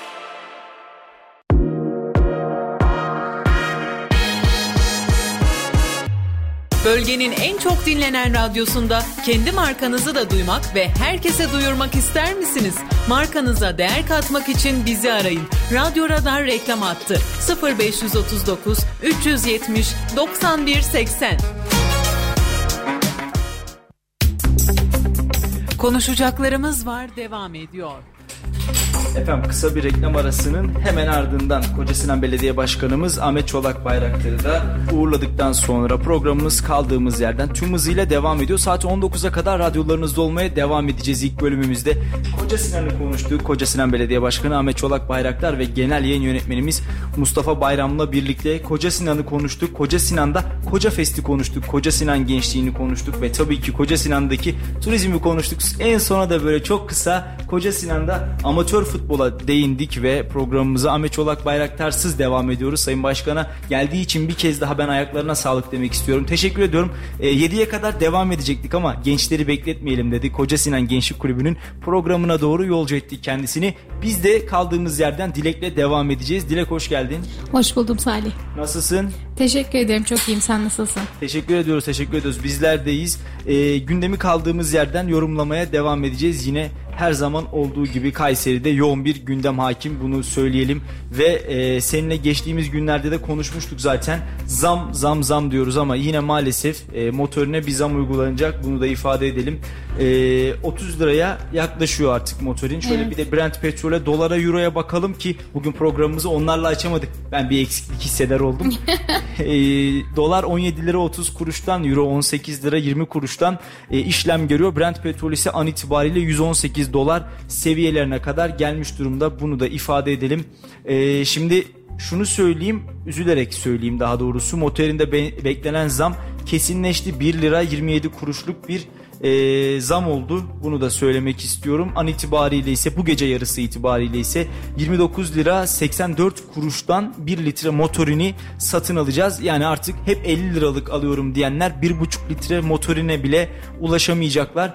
E, hep konuşuyoruz, her zaman konuşuyoruz. Bu işin çözümünü de bulmaya çalışıyoruz. Dün Sayın Cumhurbaşkanı da güzel söyledi aslında. İlginçti ama güzeldi. Keşke topraklarımızın her yanından böyle petrol fışkırsa ama maalesef e, tarihin hiçbir döneminde bizim topraklarımızdan öyle petrol fışkırma olaylarına falan şahitlik etmeyeceğiz. E, bunu ifade edelim. Öyle Lozan'da 2023'te son bulacak bir maddemiz falan da yok. Yani hani var olanı çıkartmıyor değiliz efendim. Bizim toprağımız bu. Yani bizde yok petrol. Nerede var? Arap coğrafyasında var. Biraz Rusya'da var. E, o coğrafyada hakim olarak petrol mevcut. Biz sadece benzinliğe giderek pompadan akanı almakla mükellefiz. Onu söyleyelim. Ha gün yarın olur. E, derinliklerde daha farklı e, madenler buluruz. Onları çıkartırız, işleriz filan ama işte bor belki e, arabalarımızda kullanmaya başlarız ama işte an itibariyle herhangi bir böyle petrolümüz, benzinimiz filan söz konusu değil. E, diğer akaryakıt fiyatlarına da bakalım dilerseniz. Benzin 27 lira 74 kuruştan, LPG ise 12 lira 4 kuruştan satışa sunuluyor. Nasıl görüyorsun Dilek? E, aracın yok ama sen de etkileniyor musun bu fiyatlardan? Ee, Ben başka alandan etkileniyorum ama e, benim satın almamam bu gerçek gözümü yummamı gerektirmiyor. Ee, yani evet bir şeyler yükseliyor yükseliyor ama artık galiba alamayacak hale geldik. Sanırım artık daha az alacağız. Ee, böylelikle petrol bolluğu falan yaşanır diye düşünüyorum ülkemizde. Çünkü satamayacağız. Öngörüm bu yönde. Ee, Sayın Cumhurbaşkanımız dünkü grup toplantısı açıklamasında e, petrol fiyatlarına e, ilişkin açıklamasında da bu durumu Rusya ve Ukrayna arasındaki savaşa bağlamıştı. Umarız en yakın zamanda bu savaş son bulur ve biz de artık akaryakıt fiyatlarına gelen zammı görmeyiz. E, ki gerçi çok yeni bir haber de var. E, Kiev'de beşli masa kuruldu aylar sonra şeklinde. Ekonomiyi konuşalım sonrasında e, savaşın durumunda bir konuşur. Onun üzerinden de akaryakıt değerlendirmesi yaparız istersen. Şimdi e, şunu ifade edeyim. Ben savaşın en başından beri zaten aynı şeyleri söylüyorum. Rusya-Ukrayna savaşıyor. Amerika bir taraftan izliyor, bir taraftan müdahil olmaya çalışıyor filan ama sanki orada atılan her bir mermiyi, her bir bombayı biz insanlık olarak ödüyor gibiyiz. Ama e, sadece Türk insanı olarak biz de değil. Dünya piyasasında yükselen dün haberini vermiştik. %10'dan fazla doğalgazda bir artış vardı. E, biz baktığımızda yine petrole, elektriğe, suya, tepeden tırnağa her şeye gelen zamlarla karşı karşıyaydık. Yani sanki birilerinin o coğrafyada attığı merminin faturası burada bize kesiliyormuş gibi hissediyorum. Rusya, Ukrayna savaşıyor. Amerika bu savaşın ortasında bir yerlerde var ama yokmuş gibi davranıyor ve bunların faturasını da bizlere ödetiyorlar. Ödemek zorunda kalıyoruz. İşte bugün pazardaydık. Pazar fiyatları ortada. Senin aracın yok ama o pazara ulaşan ürünlerin e, nakliye süreci, işte e, evlerimize ulaşan yiyeceklerin, içeceklerin nakliye süreci. Yani bugün aldığımız kıyafet düşünsene İstanbul'da üretilen bir gömlek Kayseri'ye gelene kadar ya da Rize'de üretilen, Rize'de toplanan bir çay Kayseri'ye gelene kadar ne kadar fazla yol ücretine tabi tutulduğunu bir hesapla şöyle sen düşün. E, kilometre bazında bugün 2 lira 2,5 lira aşağı yakan herhangi bir araba artık kalmadı gibi diyebiliriz. E hadi şehir dışı kullanım 1,5 lira yaksın 1 lira yaksın 1000 kilometrelik bir yoldan geldiği zaman yalnızca 1000 lira 1500 liralar araçların yakıtlarına gider oldu. E hal durum böyle olunca da artık benzin ve motorin zammını düşünmek için bizlerin sadece arabası olması gerekmiyor. Yani bugün içtiğimiz çaydan yediğimiz ekmeğe kadar şehir içinde ve şehir dışında şehirler arası ulaşımda bize ulaşan tüm ürün kalemlerine zam olarak yansıyor bu durum. İşte çocuğu olan anne babalar servis ücreti ödüyor. E, bunun dışında ulaşım, toplu ulaşımı kullanan insanlar yine ulaşım ücretleri ödüyor ki geçtiğimiz günlerde Kayseri'deki ulaşım son gelen zamla birlikte tek basım 5,5 lira olmuştu. Yani bugün Talas'tan e, şehir meydanına gelmek isteseniz 5,5 lira, geri dönmek isteseniz 5,5 lira. Totale baktığınızda 11 lira gibi bir ücret vermeniz gerekmekte. Yine şehrimizin e, simgesi olan e, Kayseri'nin heybetini omuzlarında taşıyan diyorum ben hep ona. Dumanlı başıyla böyle kafamızı göğe kaldırdığımızda içimize muhteşem bir ferahlık ve serinlik veren Erciyes Dağımız artık kayak yapmayı, Erciyes'te sucuk ekmek yemeyi, Erciyes'te tatlı yemeyi, çeşmeden su içmeyi falan unutun arkadaşlar. Erciyes'te hava almak bile şehir merkezinden akaryakıt fiyatını hesapladığınız zaman 100 liralara 150 liralara tekabül etmeye başladı. Bunlar gerçekten çok ciddi rakamlar. Hele ki asgari ücretin 4250 lira olduğu ülkemizde yani 4250 birim para kazandığınız bir ülkede maalesef artışların dolar endeksli olması, euro endeksli olması, kur endeksli olması bizlerin hem canını sıkıyor hem cebini yakıyor. İşte intihar eden ebeveynleri görüyoruz, anne babaları görüyoruz ki görmek istemediğimiz tablolar bunlar. İşte çocuklarımızın her zaman işte Koca Fest'teki mutluluğunu, Teknofest'teki enerjilerini, e, saha içerisinde futbol oynayan çocuklarımızın mutluluğunu, basketbol oynayan çocuklarımızın dinamizmini, enerjisini görmek isterken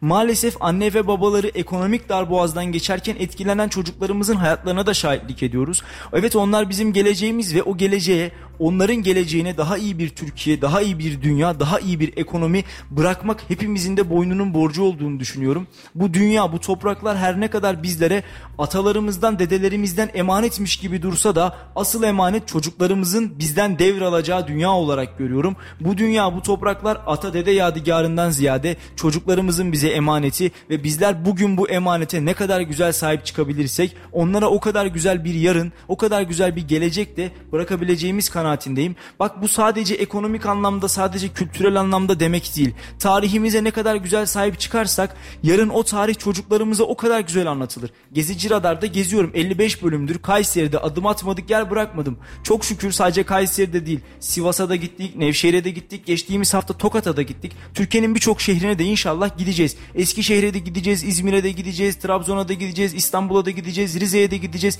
Hedeflerimiz doğrultusunda inşallah buralara gidip buraları da gezeceğiz ama 嘛，Gelmiş olduğumuz noktada çocuklarımıza daha güzel bir gelecek bırakabilmek adına ne yapıyoruz buna bakmak gerekiyor. Tarihi alanlarımız defineciler tarafından harap edilmiş.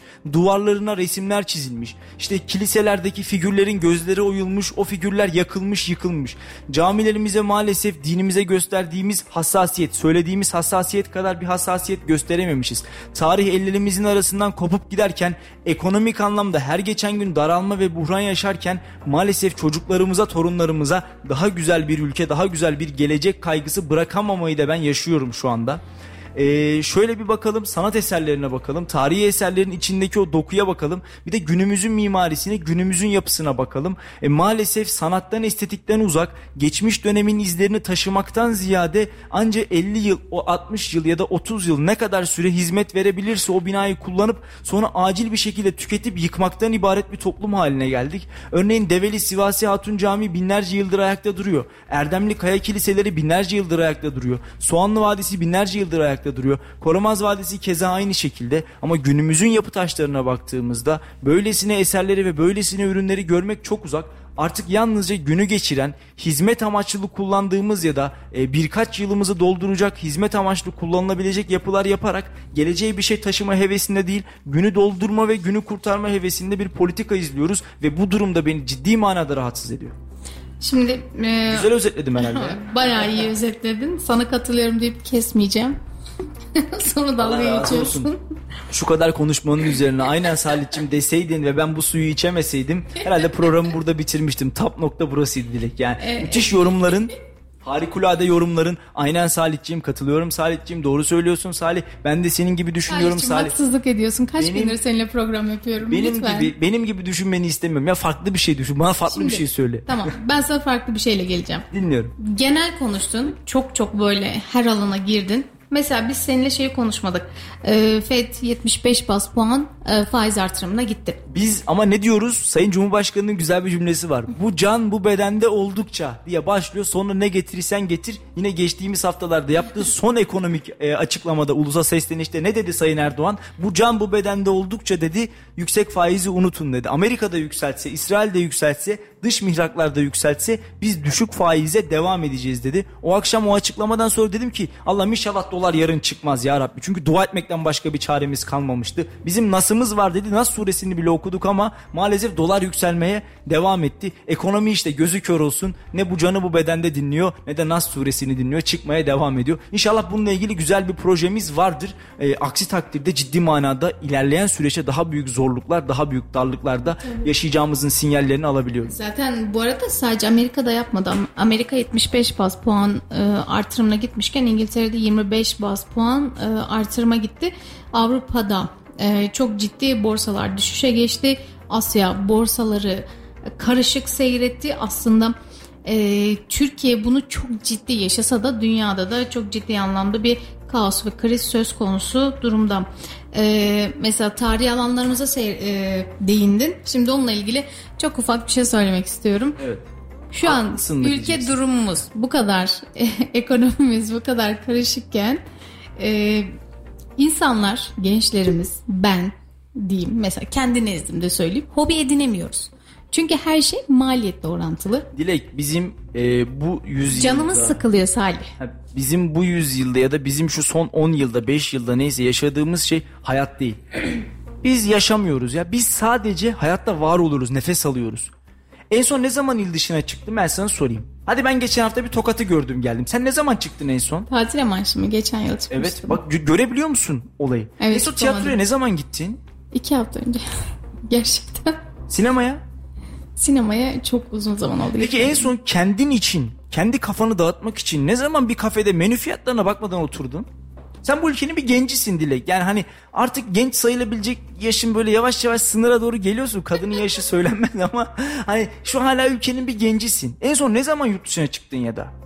Yurt dışına çıkmadım. E ben Planlıyordum ama Plan- kursağımda kaldı. İşte e, maalesef döviz kuru bizim hayallerimize bakmıyor. Maalesef döviz Maalesef. kuru bizim ne istediğimize ne düşündüğümüze bakmıyor. Geçtiğimiz gün de ben aynı şeyi söyledim. Bir doktor maaşıyla bile artık insanlar yurt dışına çıkamaz oldu. Kesinlikle. Düşünsene ülkenin doktoru yurt dışına çıkamıyor. Ya bu ne kadar acı bir tablo. Bu ne kadar üzücü bir durum ya. E, çıkıyorsa da Sayın Cumhurbaşkanı'nın yıl- eleştirisiyle Bak, gidiyor. Dokt evet o e, o eleştiriye hiç girmeyelim. Biz o dönem Ömercan'la Ömer kulakları çınlasın Ömercan Erdoğan'la uzun uzun konuşmuştuk. Doktorlar bu ülkeden kovuldu diye. Bak 6 yıl okuyorsun ya tıp fakültesini bitiriyorsun. Herkesin hayal edeyim o beyaz gömleği, beyaz önlüğü giyip insanların canını, hayatını kurtarabilmek. İnsan canı kurtarmak ne kadar kutsal değil mi? Dinimizde bile bir insanı öldüren tüm insanlığı öldürmüştür. Bir insanı kurtaran tüm insanlığı kurtarmıştır buyruluyorken Bırak maneviyatı, bırak maddiyatı, din olayında bile insan canı kurtarmanın önemi böylesine büyük ve böylesine kutluyken doktorlarımız grev yapıyor ya. Ve dün açıkladılar Hekim Sen Kayseri Talas Şube Başkanı Doktor Hanım ismini unuttum kusura bakmasın o açıkladı. Cumhuriyet tarihinin en büyük grevini yapacağız dedi. Ona doğru gidiyoruz dedi. Bu ne kadar acı bir tablo ya. Bizler sağlıkta devrim yaptık cümlesini duyarken bizler sağlıkta devrim yapıldığına inanırken ya da bizlere sağlıkta devrim yapıldığı söylenirken doktorların grev yapacağı bahsedilmemişti. Doktorların özlük hakkının kendi istedikleri seviyeye çıkartılmayacağı bahsedilmemişti. Bizler gerçekten sağlıkta devrim yapıldığını düşünmüştük. Bizler gerçekten sağlıkta bir noktaya bu ülkenin gelebileceğini düşünmüştük. Ama hatırlarsan sana geçen gün bir örnek vermiştim. Avrupa Orta Çağı yaşarken Kayseri'de Gevher Nesibe Şifahanesi'nde İbn Sina'nın 57 tane bulduğu şifa hastalar üzerinde uygulanıyordu. Bak o dönemde o tarihte. Evet. Bugün konuştuk. bugün doktorlar greve gidiyor. Bugün doktorlar Türkiye'den gitmek istiyor. Doktorlar tıp fakültesi öğrencileri Türkiye'den kaçmak istiyor. Neden? Bir doktor kolay yetişmiyor. Yani e, bu işin pratisyenliği var, internlüğü var, uzmanlığı var, doçentliği var, profesörlüğü baksan var. 12 yıllık bir kariyerden bahsediyoruz. Kesinlikle kesinlikle ve gerçekten bu 12 yıl içerisinde ölmeden sağ kalmanız gerekiyor. Stresle boğuşmanız, ailenize vakit ayırmamanız, işte çalışmanız, çabalamanız, sürekli okumalar yapmanız gerekiyor. Bunun sonunda ay sonu yatan paraya bakıyorsunuz. Tabii ki doktorluk para için yapılacak bir şey değil. Ben bunu savunmuyorum ama bir doktorun da parayla kaygısını bitirmesi gerekiyor. Yani evet doktorsun, para kazanmaktan yana bir kaygı duymaman gerekiyor. Senin aileni rahat bir şekilde geçindirmen gerekiyor.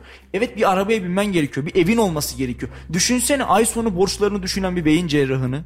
Ne kadar mantıklı ve makul bir ameliyat gerçekleştirebilir? Onlar ne kadar kritik ameliyatlara giriyor? Düşünsene kalp krizi geçiriyor bir hasta Allah göstermesin ve kardiyolog müdahale ediyor. Biraz sonra anjiyoyu alacak belki bypass'a girecekler filan ama onun kafasında ay sonu ödeyeceği kira var, faturalar var, çocuğuna alamadığı veya çocuğuna eee, veremediği bir maddiyat var. Yani Tabii ki her şey maddiyat değil. Tabii ki doktorluk maddiyat için yapılmasın. Ben kesinlikle bunu savunmuyorum. Ama geldiğimiz noktada doktorlarımız, doktorlarımız gibi böyle e, ülkemiz için, insanlığımız için e, gerçekten kutsal sayılabilecek meslek gruplarımız ki buna birkaç taneyle sınırlı. Her meslek kutsal, her meslek güzel. Buna kesinlikle sözüm yok ama bazı meslek gruplarımızın parayla irtibatını kopartmamız gerekiyor. Örneğin bir profesör, bir doktora hocası. Ya bırak adam araştırmasını yapsın ya. O adam bir bilim insanı. Bırak araştırmasını yapsın aylık ne kadar kazanacağımın kaygısına düşmesin. Biz o insanlara barınma ihtiyacını, yakıt ihtiyacını, yemek ihtiyacını, yurt dışına çıkmak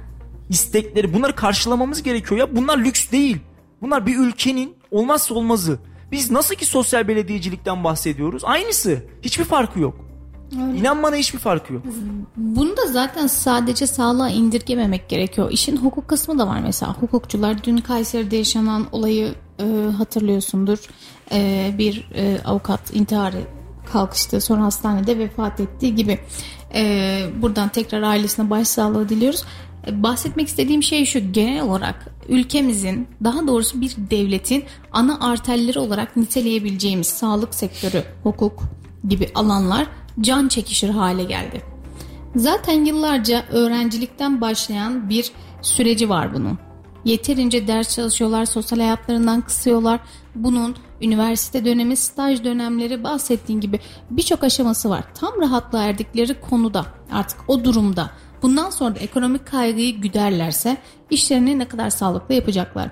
Dediğin gibi bir profesör artık bilim insanı bunun daha fazla literatüre bir şeyler eklemesi gerekirken e, cebini düşünmek zorunda kaldığı için muayenehanelerde özel e, hasta alımları bunun dışında eğitimleri gibi bin parçaya bölünüyor insanlar. Şimdi bu noktadan sonra ne kadar sağlıklı bir e, hizmet alabiliriz? Her şeyden öte. Ben ne kadar sağlıklı bir e, e, muayene bekleyebilirim ki? Adam doğru düz parasını alamıyor. Özlük haklarını alamıyor Evet. gibi. E, sonra da ülkeden e, çok talihsiz bir açıklama. Gidin demek. E tamam gidelim. Bize Gidersin. kim bakacak? Ya bize kim Bizi kim iyileştirecek? İşte, Bizim işte. davamızı kim savunacak? İşte. Yani e, bunlar biraz ince durumlar, bunlar biraz hassas konular. E, maalesef geldiğimiz durum tablo şu anda bunu gösteriyor. Maalesef. Var mı elden gelen farklı bir planın? Benim yok. Benim de yok maalesef. Şu az önce denk geldim.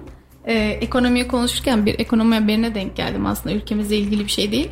Pakistan'da halka daha az çay için çağrısı yapılmış. Pakistan'da Kalkınma Bakanı zor durumdaki ekonomi için vatandaşları daha az çay içmeye çağırdı. 220 milyon nüfuslu ülkede günde ortalama 3 bardak çay içiliyor. Pakistan aynı zamanda dünyanın en büyük çay ithalatçısı. Hükümet vatandaşların daha az çay içmesiyle ithalatı düşürme peşinde. Aslında bu haber bize çok şey hatırlatıyor. Çay. Biz de mi az içelim? Çay az içelim Salih. Zaten çok fazla üretemiyoruz. Üretici desteğimiz az. Yani üreticiyi de şey yapmamak lazım. Zora sokmamak lazım. Benzin fiyatları aldı başını gitti. Üretici üretse elinde kalıyor. Biz de azaltalım. E ne, ne yapacağız? Akşam sohbetlerinde. Ya ben hep çay konusunda... Su. Bak çay konusunda şunu söylüyorum. E, bizim için sadece sıradan sıcak bir içecek değil çay. Neden? Bir kültür E, için. tabii şimdi şöyle Dilek düşünsene. Akşam örnek veriyorum beni çağırdın tamam mı? Dedin ki e, Salih gel işte ne yapalım? Çay içelim. Hadi bir çay içelim. Hadi çaya çıkalım. Hadi çaya gidelim. Hadi bize çaya gel. Yani biz insanları evimize davet ederken bile oraya sohbetimizin önüne o çayı koyduk. İşte çaya gidelim, çay içelim, çay içmeye gelin gibi. Biz bu kültürü öldür yani Allah korusun bu kültür günün birinde ölecek. Ve bunun tek sebebi pahalılık mı? Hmm, Yani aslında benim burada bunu vermemdeki sebep bizdeki çay bolluğu. Çay bolluğu çok sıklıkla çay dağıtıldı ülkemizde de. Şimdi bununla birlikte ekonominin Dağıtılmakla- dünyadaki Dağıtılmakla kalmadı ya ara ara biz kafalara da attık. Hatırlıyorsan.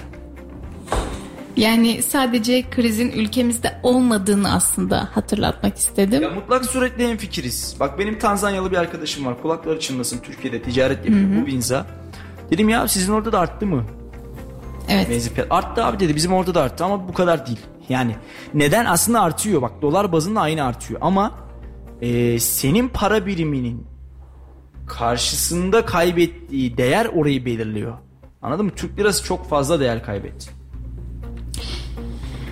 Maalesef kaybetti. Bir yandan da ekonomi haberlerini tarıyordum. Biraz siyasi gündemde yoğunluk var. Ee, son dakika bilgisi Cumhurbaşkanı Erdoğan Türk İş Başkanı Atalay ile görüştü deniyor. Ee, istersen bir tık şey verebilirim Salih detay verebilirim. Alabiliriz. Asgari ücrete ikinci kez zam e, yapılması e, yapılmayacağı henüz netleşmedi. Bu konuyla ilgili çok e, aslında halkımızda ciddi bir bekleyişte. Bu konuda tartışmalar sürerken sürpriz bir gör- görüşme gerçekleşecek. Cumhurbaşkanı Recep Tayyip Erdoğan Türk İş Başkanı Ergün Atalay ile AK Parti Genel Merkezi'nde bir görüşme gerçekleştiriyor. Görüşme saat 18.05'te başladı. Asgari ücret yılbaşında %50,5 zamla 4253 liraya da yükselmişti deniyor. Ee, Şimdi şunu söyleyeyim. Bir dinleyicimiz mesaj atmış Salih'cim o zaman Nescafe içelim diye. Nescafe fiyatlarını bilmiyorum ama muhtemel suretle o da artmıştır. Şimdi şöyle artık asgari ücrete zam bir ihtimal değil zorunluluk. Yani bunu kim ne derse desin. Bugün işte İstanbul'daki bir adamın asgari ücretle geçinememesi zaten imkansızdı ama bugün Kayseri'deki bir insanın da asgari ücretle geçinememesi imkansız hale geldi. kesinlikle. Ve bu yani e, imkansız hale getirildi daha doğrusu. E, o öyle söyleyelim. Hani öyle ge- geldi filan dersek belki yanlış bir anlaşılma olur. E, getirildi. Fiyatlara bakıyorsun. Yani bugün işte pazardaydık ya. İnsan biraz erik biraz şeftali biraz şuradan kiraz alayım. Akşam çocuklarım evde meyve sebze yesin. İşte bir tane mevsim salata yapayım dediğin anda ayvayı yedin. Yani hakikaten ayvayı yedin. Öyle salata fiyatlarını toplasan bir ortaya koyacağın salata 20 lira 25 lira bandında 4 kişilik 5 kişilik bir aile için. E bu insanlar her gün salata yerse aylık 1000 liraya tekabül ediyor. 4250 lira alan bir adamın her akşam evinde salata yemesinin imkanı yok. Aman canım salata da yemeği versin ne olacak diyenler olabilir. Sonra ne olacak? E, sağlığımız bozulacak. Vitamin alamayacağız. Zaten O Dünya Sağlık- doktorlara muhtaç Dünya- kalacağız yine. Evet bak Dünya Sağlık Örgütü e, dünyada her 6 kişiden birinin beslenme yetersizliği olduğunu söylüyor ve e, bu besin pahalılığından dolayı da dünyada her 5 kişiden 3'ü mü ikisi mi ne öğün atlıyor. Yani öğün atlayarak yaşıyor. Bu öğün bir şey yemeyeyim diyor. Bu da insanlarda bir takım hastalıkları beraberinde getiriyor. Şimdi eskiden yiyebiliyorduk değil mi? Yiyorduk yani yemiyorduk canım. değil. Yiyorduk. Diyorlardı ki bu hormonlu. Kardeşim artık hormonlusunu da yiyemiyoruz ki. Bu Ona ıspanak değil. Bu ıspanağa benziyor. Bu pul biber değil. Bu pul bibere benziyor. Artık onları da yiyemiyoruz. Artık o benzeşmeler de bitti. Anladın mı? Sorgulayacak hale yani biz onu ben hep kaybettik. Bak ben Çok hep haklısın. e, rahmetli Kemal Sunal Allah rahmet eylesin. Allah mekanını cennet etsin. Gani gani rahmet eylesin. Hep aynı örneği veririm. Orta direk Şaban'da zeytini kavanoza koyar, ekmeğe şöyle banar, geri kapatır. Zeytini şöyle bir sallardı. İşte tavuk döner böyle o şey e, tavuklar kızartmak için dönen makine var. Ona böyle ekmek falan banardı. Cam. Aklıma onlar geliyor. Eski Türkiye böyle miydi acaba ben bilmiyorum. O dönemi yaşamadım. Yeni Türkiye oraya doğru gidiyor maalesef. Yani rahmetli Kemal Sunal mezardan kalksa gelse ya benim film gerçek oldu der ya. Allah rahmet eylesin. Sanatın ileri görüşlülüğü mü deriz? Sanatın o anki toplumu yansıtması ve bizim hala ilerleyememiş olmaz, olmamızı mı gösteriyor? Aslında çok da böyle insanı düşündürmeye sevk eden bir durum. Evet. Ee, şimdi şunu da ifade edelim Dilek gerçekten kolay değil. Yani bugün bir ailenin geçinebilmesi, insanların bir şeyler yapabilmesi gerçekten kolay değil. Sanayicimiz de aslında 3 aşağı 5 yukarı aynı durumda. Hani o üreten, katma değer üreten, KDV üreten insanlar da aynı durumda. Kayseri OSB'de de seçim heyecanı yaşanıyor. Bugün de bir başkanlık açıklaması vardı ki e, Mehmet Yalçın OSB başkanlığı için adaylığını açıkladı. Şimdi dilersen bir ona mikrofon uzatalım bakalım. Tabii. Yine OSB başkan adayımız neler söylemiş akabinde konuşmaya devam edelim. İse neden aday olduğumuzu kamuoyuyla paylaşmak, Kayseri Organize Sanayi Bölgesi'ni nasıl daha ileriye taşıyacağımızı anlatmak için bir araya gelmiş bulunuyoruz. Kayseri Organize Sanayi Bölgesi adı ticaretle ve sanayi ile özdeşleşmiş şehrimizin can damarlarından biridir. Birçoğu Türkiye'ye mal olmuş 1200'e yakın işletme ve 60 bine yakın çalışan nüfusu ile Kayseri Organize Sanayi Bölgesi orta ölçekli şehir büyüklüğünde bir merkezdir. Kayseri Organize Sanayi Bölgesi kurulduğu günden bugüne kadar birçok yönetim tarafından idare edilmiş ve çok büyük gelişme göstermiştir. Geçmişteki yapılan hatalardan ders çıkararak Kayseri Organize Sanayi Bölgesi'ni Türkiye'nin sayılı organize sanayi bölgeleri arasına sokabilmek için adayız. Sanayicinin sırtında yük olan bir organize sanayi bölgesi değil, sanayicisinin sırtından yük alabilen bir organize sanayi için aday olduk. Kendi öz kaynakları ile sanayicisine hizmet eden, kredi borçlarından kurtulmuş, borçlanmayan bir organize sanayi bölgesi hedefi için adayız. Evet, neden adayız? İlk kurulduğu yıllarda olduğu gibi üyelerinden aidat almayan bir organize sanayi olabilmek için adayız. Kimseyi ötekileştirmeyen, siyasi görüşüne, kimliğine, yapmış iş, e, yapmış olduğu işe göre değil, herkesi eşit şekilde kucaklayan farklı bir yönetim olmak için adayız. Daha çok sanayicimize arsa tahsisi yap- yapılarak yatırımla teşvik edilebilmesi, altyapı ve enerji gibi başlıklarda maliyetin maliyetlerin düşürülmesi için çalışılacaktır. Üyelerimize hali hazırda sunulan tüm altyapı hizmetlerinin iyileştirilmesi sağlanacak. Sahada yaşanan sorunlar en kısa sürede çözülecektir. Kayseri Organize Sanayi Bölgesi'nin görev alanı dışında olan konulara ilişkin de başta belediyelerimiz olmak üzere tüm kamu kurum ve kuruluşları ile çözüm odaklı çalışmalarda bulunulacaktır. 24 Haziran'da yapılacak olan seçimin demokratik bir ortamda geçeceğinden şüphemiz yoktur. Bu seçimde adaylığını açıklayan veya açıklayacak olan tüm sanayici dostlarımıza başarılar diliyoruz. Bu seçimin sonucu ne olursa olsun kazanan Kayseri sanayicisi olacağına inancımız sonsuzdur. Kayseri Organize Sanayi Bölgesi'nin 24 Haziran'da yapılacak olan seçimli genel kurulunda aday olduğumuzu bu vesile ile bir kez daha paylaşmak istiyorum. Adaylığımızı açıklamamız vesilesiyle bugüne kadar hizmet eden tüm başkanlarımıza ve yönetimlerine buradan teşekkür etmeyi de borç bildiğimizi belirtmek istiyorum. Bizlere teveccüh gösteren tüm sanayicilerimize teşekkür ediyor. Genel kurulumuzun hayırlara vesile olmasını Cenab-ı Allah'tan niyaz ediyorum. Evet Mehmet Yalçın bu vesileyle de başkanlığını resmen başkan adaylığını özür diliyorum resmen açıklamış oldu. Karşısında kim var? Ee, görevden uzaklaştırılan eski başkan Tahir Nur Saçan da yine başkanlık yarışında kendisiyle e, kıyasaya yarışacak diyoruz. Henüz Tayyip Başkan cephesinden böyle bir e, basın açıklaması vesaire gelmedi ama e, ilerleyen süreçte neden olmasın. Umarım Kayserili sanayicilerimiz için en iyisi olur. Ee, Sayın e, Nur Saçan e, daha önce zaten yaptı başkanlığını. Ee, Sayın Mehmet Yalçın da artık hangisi seçilirse sanayicilerimiz için, Kayserimiz için, Kayseri nezdinde daha ileriye götürecek olan kişinin başkan olması temennimizle hayırlısı olsun. Şimdi şöyle söyleyeyim biliyorsunuz e, hafta sonunda YKS sınavı var. Evet. E, Kayseri'de YKS sınavına girecek öğrencilere müjde belediye başkanı Memduh Büyükkılıç'tan geldi.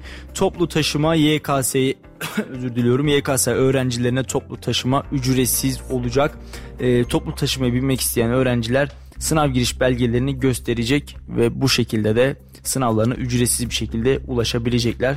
E, güzel bir haber olmuş bence şu buhranda ya da şu böyle hani ya yine mi zam yine mi ekonomi falan dediğimiz noktada gerçekten cuk diye oturan güzel bir haber. E, çünkü YKS biliyoruz üniversite sınavı artık bu ülkenin gençliğinin temelleri orada atılıyor. E, tabii hayat sadece bir sınavdan işte sizi 200 dakika 100 dakika neyse orada oturtan işte 2-3 oturumlu bir sınavdan ibaret bir yer değil ama e, gençlerimizin konforunu ne kadar sağlayabilirsek o kadar önemli diye düşünüyorum. Hayırlı olsun. İnşallah giren tüm öğrenci kardeşlerimiz hak ettiği istedikleri noktaya en güzel şekilde ulaşabilirler. Ya zaten çok doğru bir adım. Malum biliyorsun sınavlara girerken üstler aranıyor. Yanında hiçbir şey götürülmemesi gerekiyor. Ee, ailesi çalışan olabilir araçları olmayabilir. Sınavı uzak yerlerde olan öğrenciler mecbur otobüse gidecek. Kartlarını nereye bırakacaklar? E, tamamen bu stresten arındıracak öğrencileri bu durum. Bundan daha güzeli de olamazdı zaten bu girişim için de Sayın e, Büyükşehir Belediye Başkanımıza da teşekkür ediyoruz Evet e, gerçekten güzel olmuş. E, Hayırlı olsun. hayırlı olsun inşallah Sen kendi üniversite girişini hatırlıyor musun Dilek? hatırlıyorum Salih'ciğim arabayla gitmiştim Ben, ben, ben de ben de ben de babam arabayla götürmüştü. Ee, ben de hatırlıyorum. Ama dediğim gibi hayat sadece böyle 3-5 dakikalık yani 3-5 dakika tabii bu işin latifesi ama işte 100 dakikalık bir sınavdan ibaret bir yer değil. Önlerinde yani oraya girecek kardeşlerimizin önlerinde e, böyle kocaman kocaman kocaman daha yıllar var. İnşallah e, bu onlar için sadece ufak bir deneme olur. Hayat çünkü daha büyük sınavlarla insanı sınıyor. Ee, inşallah diyorum ya e, çocuklarımız için, gençlerimiz için en güzeli, en doğrusu neyse o olur. Ee, onlara hayatlarında bundan sonraki hayatlarında başarılar dileyelim. Ee, Sayın Cumhurbaşkanı'nın bir açıklaması var. Diyor ki e, genişletilmiş il başkanları toplantısında konuşmuş ki Kayseri İl Başkanı Sayın Şaban Çopuroğlu da oradaydı. Ee, hedeflerinin 23 milyon üye olduğunu söylemiş. 2023 seçimlerine değinmiş. Kazanmak dışında başka bir ihtimalimiz yok demiş. Seçim sürecinde her hafta bizim için hazine kıymetinde sahayı sıkı tutma- tutmalıyız. Yaz mevsimini en iyi şekilde değerlendirmemiz gerekiyor. Derdini anlatmak için başını kaldıran her vatandaşımızın AK Parti teşkilatından birini görmesi için iyi çalışmalıyız. Muhalefetin her yalanını anında ifşa edecek bir çalışma tarzı izlemeliyiz. Gündemi tayin eden siyasetin başlıklarını belirleyen daima biz olacağız. Siyasette her işin başı insan kaynağıdır. Üye sayısını 11 milyonu geçen bir partinin içinde sıkıntıya yol açan kişiler çıkabilir. Bunları hemen geri plana çekip kendilerine başka alanda istifade etmeliyiz. AK Parti doğru insanı bulup onu öne çıkaracak kadar zengindir. Halka tepeden bakan, yaptığı görevi imtiyaz gören, telefonla ulaşılamayan AK Parti yöneticisi olamaz demiş Bence burası oldukça önemli. AK Parti yöneticilerinin telefonla ulaşılamaması kesinlikle söz konusu olamaz diyor.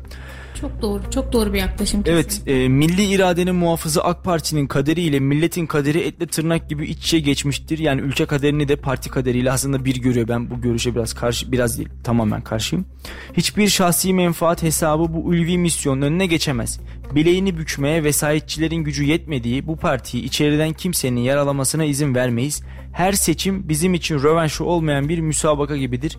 Önümüzdeki kritik sürecin hazırlıklarını yürütüyoruz demiş Sayın Erdoğan. Ülkemizin 81 şehrinde 85 milyon vatandaşımızın her birine ulaşma, her ulaştığımız insanın da gönlünü kazanma hedefiyle seçim gününe kadar çalışacağız. Kazanmak dışında bir ihtimali olmayan bir seçime daha gidiyoruz. 2023 seçiminin zafer 2023 seçimi zaferimizin sembolü olacak. 23 milyon üye hedefiyle yolumuza devam edeceğiz. Bizim için zor değil. 11 milyon üyemiz var. Her üyemiz bir üye sağlarsa seçimden önce seçimi kazandık demektir diyor. Bu da bence oldukça önemli. Ve e, altılı masa diye milletin önüne konulan yapı sirk çadırına döndü. Masada oturanlar belli. Altında dolananları ne yapacağız? Geçmişlerini inkar pahasına o masada oturanları milletimizin vicdanına emanet ettik ki burada da Ali Babacan ve Ahmet Davutoğlu'ndan bahsediyor. Kendi e, yol arkadaşlığı yaptığı insanlardan bahsediyor aslında. Terzi kendi söküğünü dikemez de bunların diktikleri hiçbir sökük baki değil. Bunlar mı terörle mücadele harekatlarını yönetecek? Bunlar mı ülkemizin Akdeniz ve Ege'deki çıkarlarını savunacak? Bunlar mı ülkemizi Balkanlardan Kafkaslara dört bir yana kurulan tuzaklardan sağ salim çıkaracak? Bunlar mı küresel ekonomik krizi ülkemiz için fırsata çevirecek demiş ve insanımızın geçim sıkıntısı olabilir. Biz bunu tespit ediyoruz. Dünya bir girdaptan geçiyor. İnsanları geçim sıkıntısından kurtaracak olan da, enflasyonu düşürecek olan da, istihdam sağlayacak olan da biziz. AK Parti ile yola devam edilmesini gerektirecek yüzlerce sebep sayabiliriz diyor ve son olarak Fed'in attığı adımı gördünüz. Neden acaba? Amerika Birleşik Devletleri'nde böyle bir adımın atılması sıradan bir olay değil. Salgında vakitlice aldığımız tedbirler sayesinde hiçbir vatandaşımızı sahipsiz bırakmadık. Vahim görüntülerin hiçbiri ülkemizde yaşanmadı demiş ve ihracattaki hedefe değinmiş. Ee, geçen yıl ihracatta 25 milyar doları aştık. Türkiye bu noktaya 36 milyar dolardan geldi. Hedefimiz önce 500 milyar dolar ihracat rakamına ulaşmak ardından bunu ikiye katlamaktır diye konuşmuş e, Cumhurbaşkanı Erdoğan. Salgında vatandaşımızı kaderine terk etmediysek şimdi de kimseyi yalnız bırakmıyoruz. Savaş sebebiyle tarihi zirveleri zorlayan petrol, doğalgaz ve emtia fiyatları konusunda vatandaşımızın yanındayız. Vatandaşımızın yükünü hafifletmek için konut gazı fiyatında %82'ye varan sübvasyon sağladık. Fahiş fiyat konusunda hukuki düzenlemeleri yapmayı sürdüreceğiz. Şu andaki küresel kriz ortamından ülkemizi çıkaracağız diye konuştu ve son olarak da e, tetikçi akademisyenler ne derse desin diye bir çıkış yaptı. Mandacı ekonomistler, tetikçi akademisyenler ne derse desin. Türkiye nitelikli insan kaynağı, sağlam altyapısı ile 21. yüzyılın yükselen yıldızlarından biri olacak. Yeter ki biz bu süreçte umudumuzu asla kaybetmeyelim. Şu an aşılmaz görünen engeller önümüzden birer birer kaybolacak diye konuşmuş Sayın Cumhurbaşkanı Erdoğan. Seni de yorduk Salih hepsini okudun. Estağfurullah valla e, aslında doğru noktalar, güzel noktalar, temas ettiği yerler var. Katıldığım hususlar, katılmadığım hususlar var. E, önemli başlıklar da var ki bence bunlar 11 milyon üyenin her birinin bir üye yapması koşuluyla 23 milyon üyeye AK Parti'nin ulaşacağı ve 23 milyon üyeyle de e, seçimi daha yapılmadan kazanacağını söylüyor Sayın Cumhurbaşkanı. Demek ki seçim stratejisi belirlendi. belirlenmiş. Aynen üye üye yapılacak. Ha şu da önemliydi bence. Ee, hiç telefonla ulaşılamayan bir AK Parti yöneticisi göremeyeceksiniz dedi. O insanlar AK Parti yöneticisi olmayacak dedi. Bu da kadrolarda bir değişim olabilecek mi sorusunu aslında beraberinde ve e, bizlerin de akıllarına getirdi. E, zaten şeyde dedi ya partiyi en azından e, parti partiye zarar verecek insanları da içimizde tutmayacağız. Demek ki ciddi anlamda bir e, temizlik deyip yani amiyane bir tabir ama temizlik yapılmasa da bu noktada Kadrolar dikkat, yenilenecek. AK hani Parti dikkat kadroları edilecek. AK Parti kadroları 2023 seçimine kadar temizlenecek. Yani Daha tem- temizlenecek demeyelim pardon evet. değişecek öyle söyleyeyim. Evet evet hani Çünkü atacağız tabir. demiyor, atacağız demiyor yani. E, o insanları atacağız demiyor. Onları farklı alanlarda kullanacağız. Onlardan farklı şekilde istifade edeceğiz diyor. E, ve yeni insanları sahaya süreceğiz diyor. AK Parti muhtemel suretle söylüyorum. Önümüzdeki dönem milletvekilliği kadrolarıyla falan böyle daha genç, dinamik, yenilenmiş bir ekiple de e, seçmeninin karşısına çıkabileceği kanaatindeyim. Ki e, hatırlarsın sen yakın zamanda biz şeyi de almıştık o Okan'dan. Hüseyin Okan'dan AK Parti Okan'dan Koca Sinan ilçe başkanı. Dün de konuştuk zaten. Evet kendisi de mesela bu noktada şey yapmıştı hani kendisinin yaşı genç olmasına rağmen artık ye- yerini gençlerin alması gerektiğini söylemişti. Demek ki gerçekten parti içerisinde böyle bir e, strateji söz konusu. Dediğin gibi muhtemelen önümüzdeki seçimlerle birlikte en azından şu anki seçim süreciyle birlikte kadrolarda yenilik, gençleşme planlanıyor ki çok doğru bir adım. Seninle daha önce bunu da konuşmuştuk. Yapılması gereken bir adım. Artık genç beyinlerin Z kuşağını anlayabilecek, Z kuşağına hitap edebilecek e, tecrübeleri, e, şu anki bürokratların tecrübelerini alıp hayata geçirebilecek insanların oraya gelmesi gerektiğini konuşmuştuk. Sonuna kadar da destekliyoruz. Umarız bu yönde bir e, çalışma yapar ki sadece iktidar nezdinde değil tüm partiler içinde böyle bir e, dileğimiz olsun. Umarız e, gerçekleştirirler. e, ihracattaki hedefi konuştu. E, hedefler her zaman belli. İhracatta her zaman aslında bir önceki yıla göre rekor kırarak ilerliyoruz. Sayın Cumhurbaşkanı Erdoğan'ın da dediği evet belki iki katı gerçekleşmez ama ihracatı gerçekleştirsek de ithalatı e, unutuyoruz. İthalattaki düşüşü de hedefe koymak gerekir diye düşünüyorum. Kesinlikle bu konuda seninle hemfikiriz Dilek. Bak ben de şimdi sana katılıyorum. Böyle bir yorum yapayım. Teşekkür ederim Salih'ciğim. Ee, ben ne diyecektim ya bir konuya değinecektim. Onu unuttum Allah'ım. Ee, Kayseri mi Kastamonu mu pastırması yani Kayseri pastırması mı Kays- Kastamonu pastırması mı diye konuşamadım. Ee, ta- tartışmaları sürüyordu. Ben de her gelen siyasiye soruyordum bunu. Artık klişeleşmiş bir soru oldu. Ek- Sayın Ekrem İmamoğlu'na da sordum. Sayın Akşener'e de sordum. Kimi görsem soruyorum artık. Ee, bizler Kayseri mi Kastamonu mu derken Sivas aradan sıyrıldı tescili almış bugün. Sivas pastırması coğrafi işaret almış. Hayırlı uğurlu olsun. Aa, Ya biri yer biri bakar kıyamet bundan bakar. Kıyamet bundan kopar. Siz orada kavga edin. Sivas burada coğrafi tescili alsın. Helal olsun Sivas'a. Türkiye Gerçekten kupasını da elimizden aldı zaten. Önce Türkiye kupası sonra pastırma. İkisini birden aldı. biz kardeş şehriz. Biz. Sivas bize bunu neden yapıyor? Evet evet ka- kardeşlik hukukuna yaşat yakışmıyor. Şimdi e, Milliyetçi Hareket Partisi lideri Devlet Bahçeli de sosyal medya hesabından bir açıklama yaptı ve hafta sonu yapılacak olan YKS'ye girecek adaylara başarılar diledi. Yakın bir gelecekte üniversite sınavının kaldırılacağına inanıyorum diyen MHP lideri bu husustaki söz ve vaatlerimizin gerçekleşeceği bu vesileyle açıklıyor. Herkesin emin, ümit ve emin olmasını ümit ve temenni ediyorum dedi. Bahçeli kısa süre içerisinde meclise sevk edilmesi beklenen üniversite affı düzenlenmesine de destek vereceklerini kaydetti. Ee, hem YKS'ye girecek öğrencilere başarılar dedi Sayın Bahçeli hem de e, üniversite sınavı kaldırılsın diye bir kez daha da çağrıda bulunmuş buradan. E, kaldırılmalı mı kaldırılmamalı mı? Valla çocukların hayatı, gençlerin hayatı 100 dakikalık bir sınava alet edilmemeli. Ben de kesinlikle bu fikri e, sonuna kadar savunuyorum. Ama zaten ilk aşama için baraj puanları kaldırılmıştı Salih. Yani baktığında Bu da beraberinde acaba kalitesiz bir e, eğitim neslini mi beraberinde getirir? Bunları e, ya ben bana kalırsa evet sana şöyle katılabilirim. Öğrencilik geçirdim. Yani herkes gibi ben de öğrenciydim. İlkokul mu? Bir, bir sınavın kaldırılması noktasında evet haklısın. 100 dakikalık bir sınava hayat sığdırılmaz. Bu noktada haklısın. Ancak yeterli eğitim düzeyine sahip miyiz? 100 dakikalığa sığdırılmıyorsa 200 dakikalığa mı sığdıralım diyorsun? Ya ben süresinde değilim işin. Evet sadece politik olarak baktım senin bu söylediğine. Yani evet bir hayatı 100 dakikaya sığdırmak etik değil, doğru değil. Gençlerin hayatı yılları ellerinden gidiyor gibi gibi gibi çoğaltabiliriz bunu. Bu noktada bunu konuşuruz. Ama şöyle bir nokta var. Bu genç kendini ne kadar geliştirdi? Bu genç kendine ne kattı? Şu an biliyorsun ülkemizdeki e, üniversite sayısı aldı başını gidiyor. Her yeri açıyoruz. Daha dün bile Mudanya'ya bir üniversite yapılacağı haberini okudum. Yani Bursa'ya ikinci bir e, hatta kaçıncı üniversite olduğunu da bilmiyorum tam olarak ama bir üniversite daha açılacak. Şimdi bu noktada siz öğrencileri üniversitelere yerleştiriyorsunuz. Sınav kaldırılsın, öğrenci girsin, eğitimini alsın. Ama yani ne kadar yetecek? Bir tıp öğrencisiyle e, sakın yanlış anlaşılmasın e, aşağılamak adına değil ama bir iktisadi idari bilimler fakültesindeki eğitim asla aynı değil. Şimdi bu noktada sınavı kaldırdığınız yerler, ölçütler farklılaşacak. E bu noktada kalifiye meslek gruplarının da eksikliği yaşanacak. E bu nokta bence çok e, ciddi su götürür. Çok tartışır. Evet. Tartışılır. Kesinlikle. Ben bilmiyorum bu benim için sınavın kalması. Farklı ya bir- ben bak, böyle düşünüyorum. farklı Sınavın bir- kalması gerekiyor. e, farklı bir strateji bulmamız gerekiyor. Sınavı kaldırıyorsak evet kaldırıyoruz ama o amayı oraya bence oturtmamız gerekiyor. Neden? Yani kaldıralım evet kaldıralım amenna. Kaldırdıktan sonrasını bence konuşmamız İşte gerekiyor. kalitesiz bir eğitime dönüştürmemek adına oraya bir şeyler yapmak gerekiyor. Bakalım umarız en doğrusuyla olur.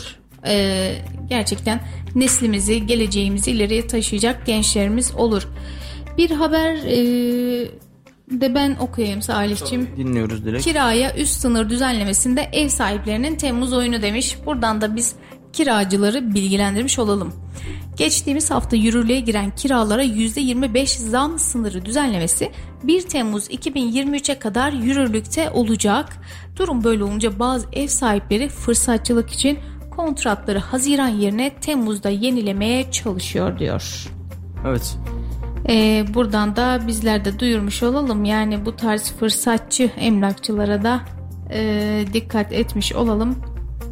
İstanbul Emlak Brokerları Kooperatifi Yönetim Kurulu Başkanı Ulvi Özcan e, zaman zaman bu gibi taleplerle karşılaştıklarını söylüyor. E, talep de şu bazı ev sahipleri zam tarihini Haziran yerine Temmuz ayına çekme peşinde. Bu talepler karşılığı, karşılaştıklarını açıklamış ve Özcan şöyle demiş Temmuz'un birinden sonra sözleşme yapmaya çalışmak kesin bir çözüm değil düzenleme süresinin uzayabileceğine yönelik bir uyarıda da bulunmuş demiş ve kiralık konut sayısı da azaldı demişler genel olarak. Ee, şimdi şöyle Dilek yani kira fiyatları ortada bunu zaten her fırsatta dile getiriyoruz. İstanbul'da ortalama kira fiyatlarını da konuşuyoruz, söylüyoruz, anlatıyoruz. Ee, biz artık bunları konuşmayalım ya bence biz artık bunlara çözüm bulmaya bakmalıyız. Çünkü gerçekten e, insanlarımız yoruluyor, insanlarımız yıpranıyor ve insanlarımız daha uygun fiyata, e, daha iyi evlerde, daha güzel şartlarda bence oturmak istiyor. Ya şöyle bir durum var siz e, yani en azından şey için söyleyeyim halkımız için e, daha e, çok yüksek fiyatlara e, oturulmasın diye biz e, kiralarda bir zam düzenlemesi yapıldı. Her şey okey. Ama buradan da fırsatçılık yaratırsak ya biz e, ya bunu daha önce defalarca da konuşmuşsunuzdur eminim. Biz kendi halkımıza bunu yaparsak bir ev sahibi olarak bir emlakçı olarak biz bunları düşünüp bir fırsat kovalarsak buradan da e, yani tabii ki şu anki durumu biz halkımız içerisinde düzeltemezken e, devlet nezdinde ne kadar müdahale edebilir ve ne kadar çözebiliriz?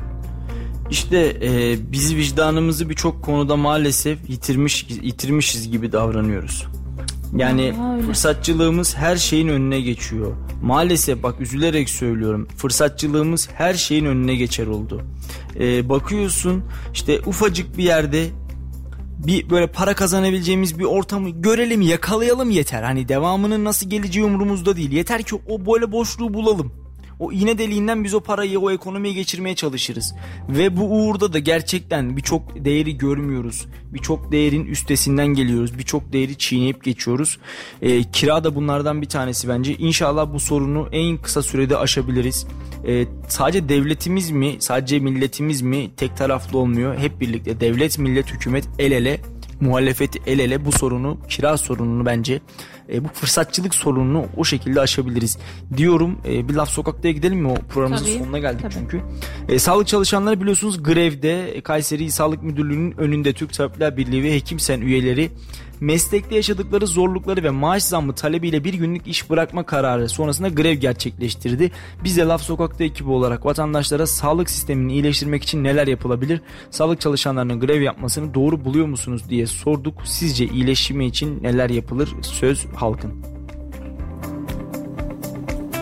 Doktorlardan ve hemşirelerden iş ahlakı istiyorum. Hastane var ama içinde doktor olması lazım. Bir villayken ikincisini mi almaya çalışıyorlar? Dertleri nedir? yetersiz kalıyor. Vardığımızda elimiz boş dönüyoruz hep. Sağlık çalışanları grev yapıyor. Siz bunu doğru buluyor musunuz? Ya sağlık çalışanının ismi ne diyelim onun da haklı olduğu taraf vardır. Muhakkak ki ama tabii şunu da e, göz altında göz önünde bulundurmak gerekiyor. E, sağlık çalışanlarının olsun diğer kurumlarda olsun bazı sendikalar, kurumlar, odalar bu işi istismar ediyorlar.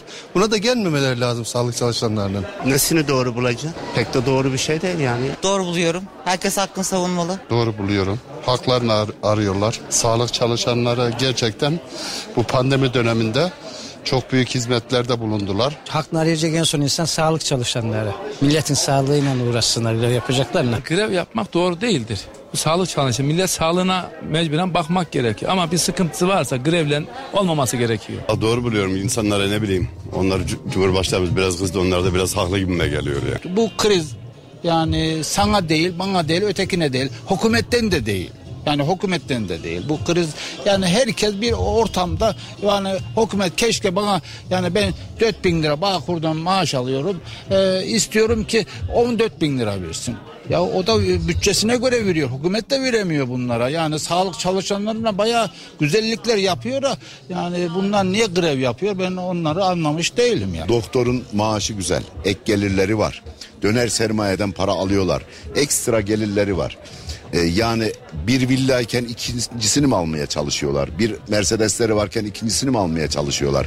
Dertleri nedir? Haklılar. Çok çalışıyorlar. Devlet iyi bakması lazım. Kendi milletimizden biri. Sıra var mesela doktoru tanımıyoruz. Yabancı bir isim. Bekleyin. Öyle bir şeyi karşılaşmak istemiyoruz yani. Bu sene 1003 tane doktor gitmiş. Ve yurt dışından biz doktor almaya çalışıyoruz. Ya bu insanlar ha devlet para harcıyor. Bir öğrencinin yetişmesi. Kolay mı zannediyorsunuz? Devlet de diyorsun ki sen ha gitsinler. Gitsinler olur mu ya? Sen para harcıyorsun. Senin benim herkes vergi veriyor bu ülkede. Yazık günah değil mi? Bu ülke bizim gidecek yerimiz yok bizim. Başka yerler yok yani. Bizi kovsalar, söyleseler de, terörist de deseler, PKK'cısa, FETÖ'cü deseler biz buradayız. Bizim ülkemiz. Aslında gidecek onlar aslında. Onlar, gidecek onlar. Gerçekten onlar gidecek. Sağlık sisteminde neler iyileştirilmeli? Sağlık çalışanların e, çalışma saatlerinin biraz kısaltılması. İlk önce şunu istiyorum. Doktorlardan ve hemşirelerden iş ahlakı istiyorum. Başka hiçbir şey değil. İş ahlakı olursa çok şey düzelir diye düşünüyorum. Hasta, hasta daha rahat, daha sağlıklı bir şekilde bakılmalı.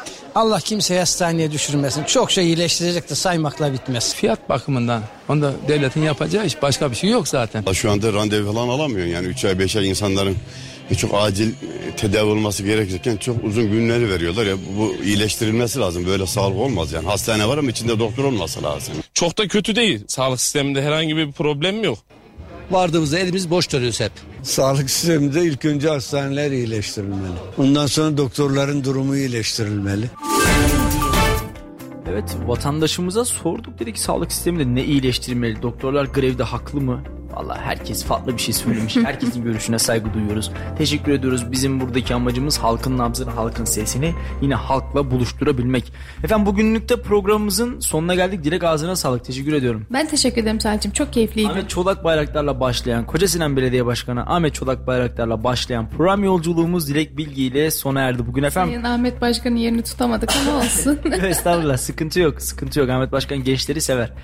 Ee, sen de yerine oturduğun için seni de sever merak etme. Efendim bir programımızın daha sonuna geldik. Yarın e, 17 Haziran Cuma günü haftanın son yayın gününde yeniden karşınızda oluncaya dek hoş kalın hoşça kalın diyorum. Hoşça kalın. İyi akşamlar.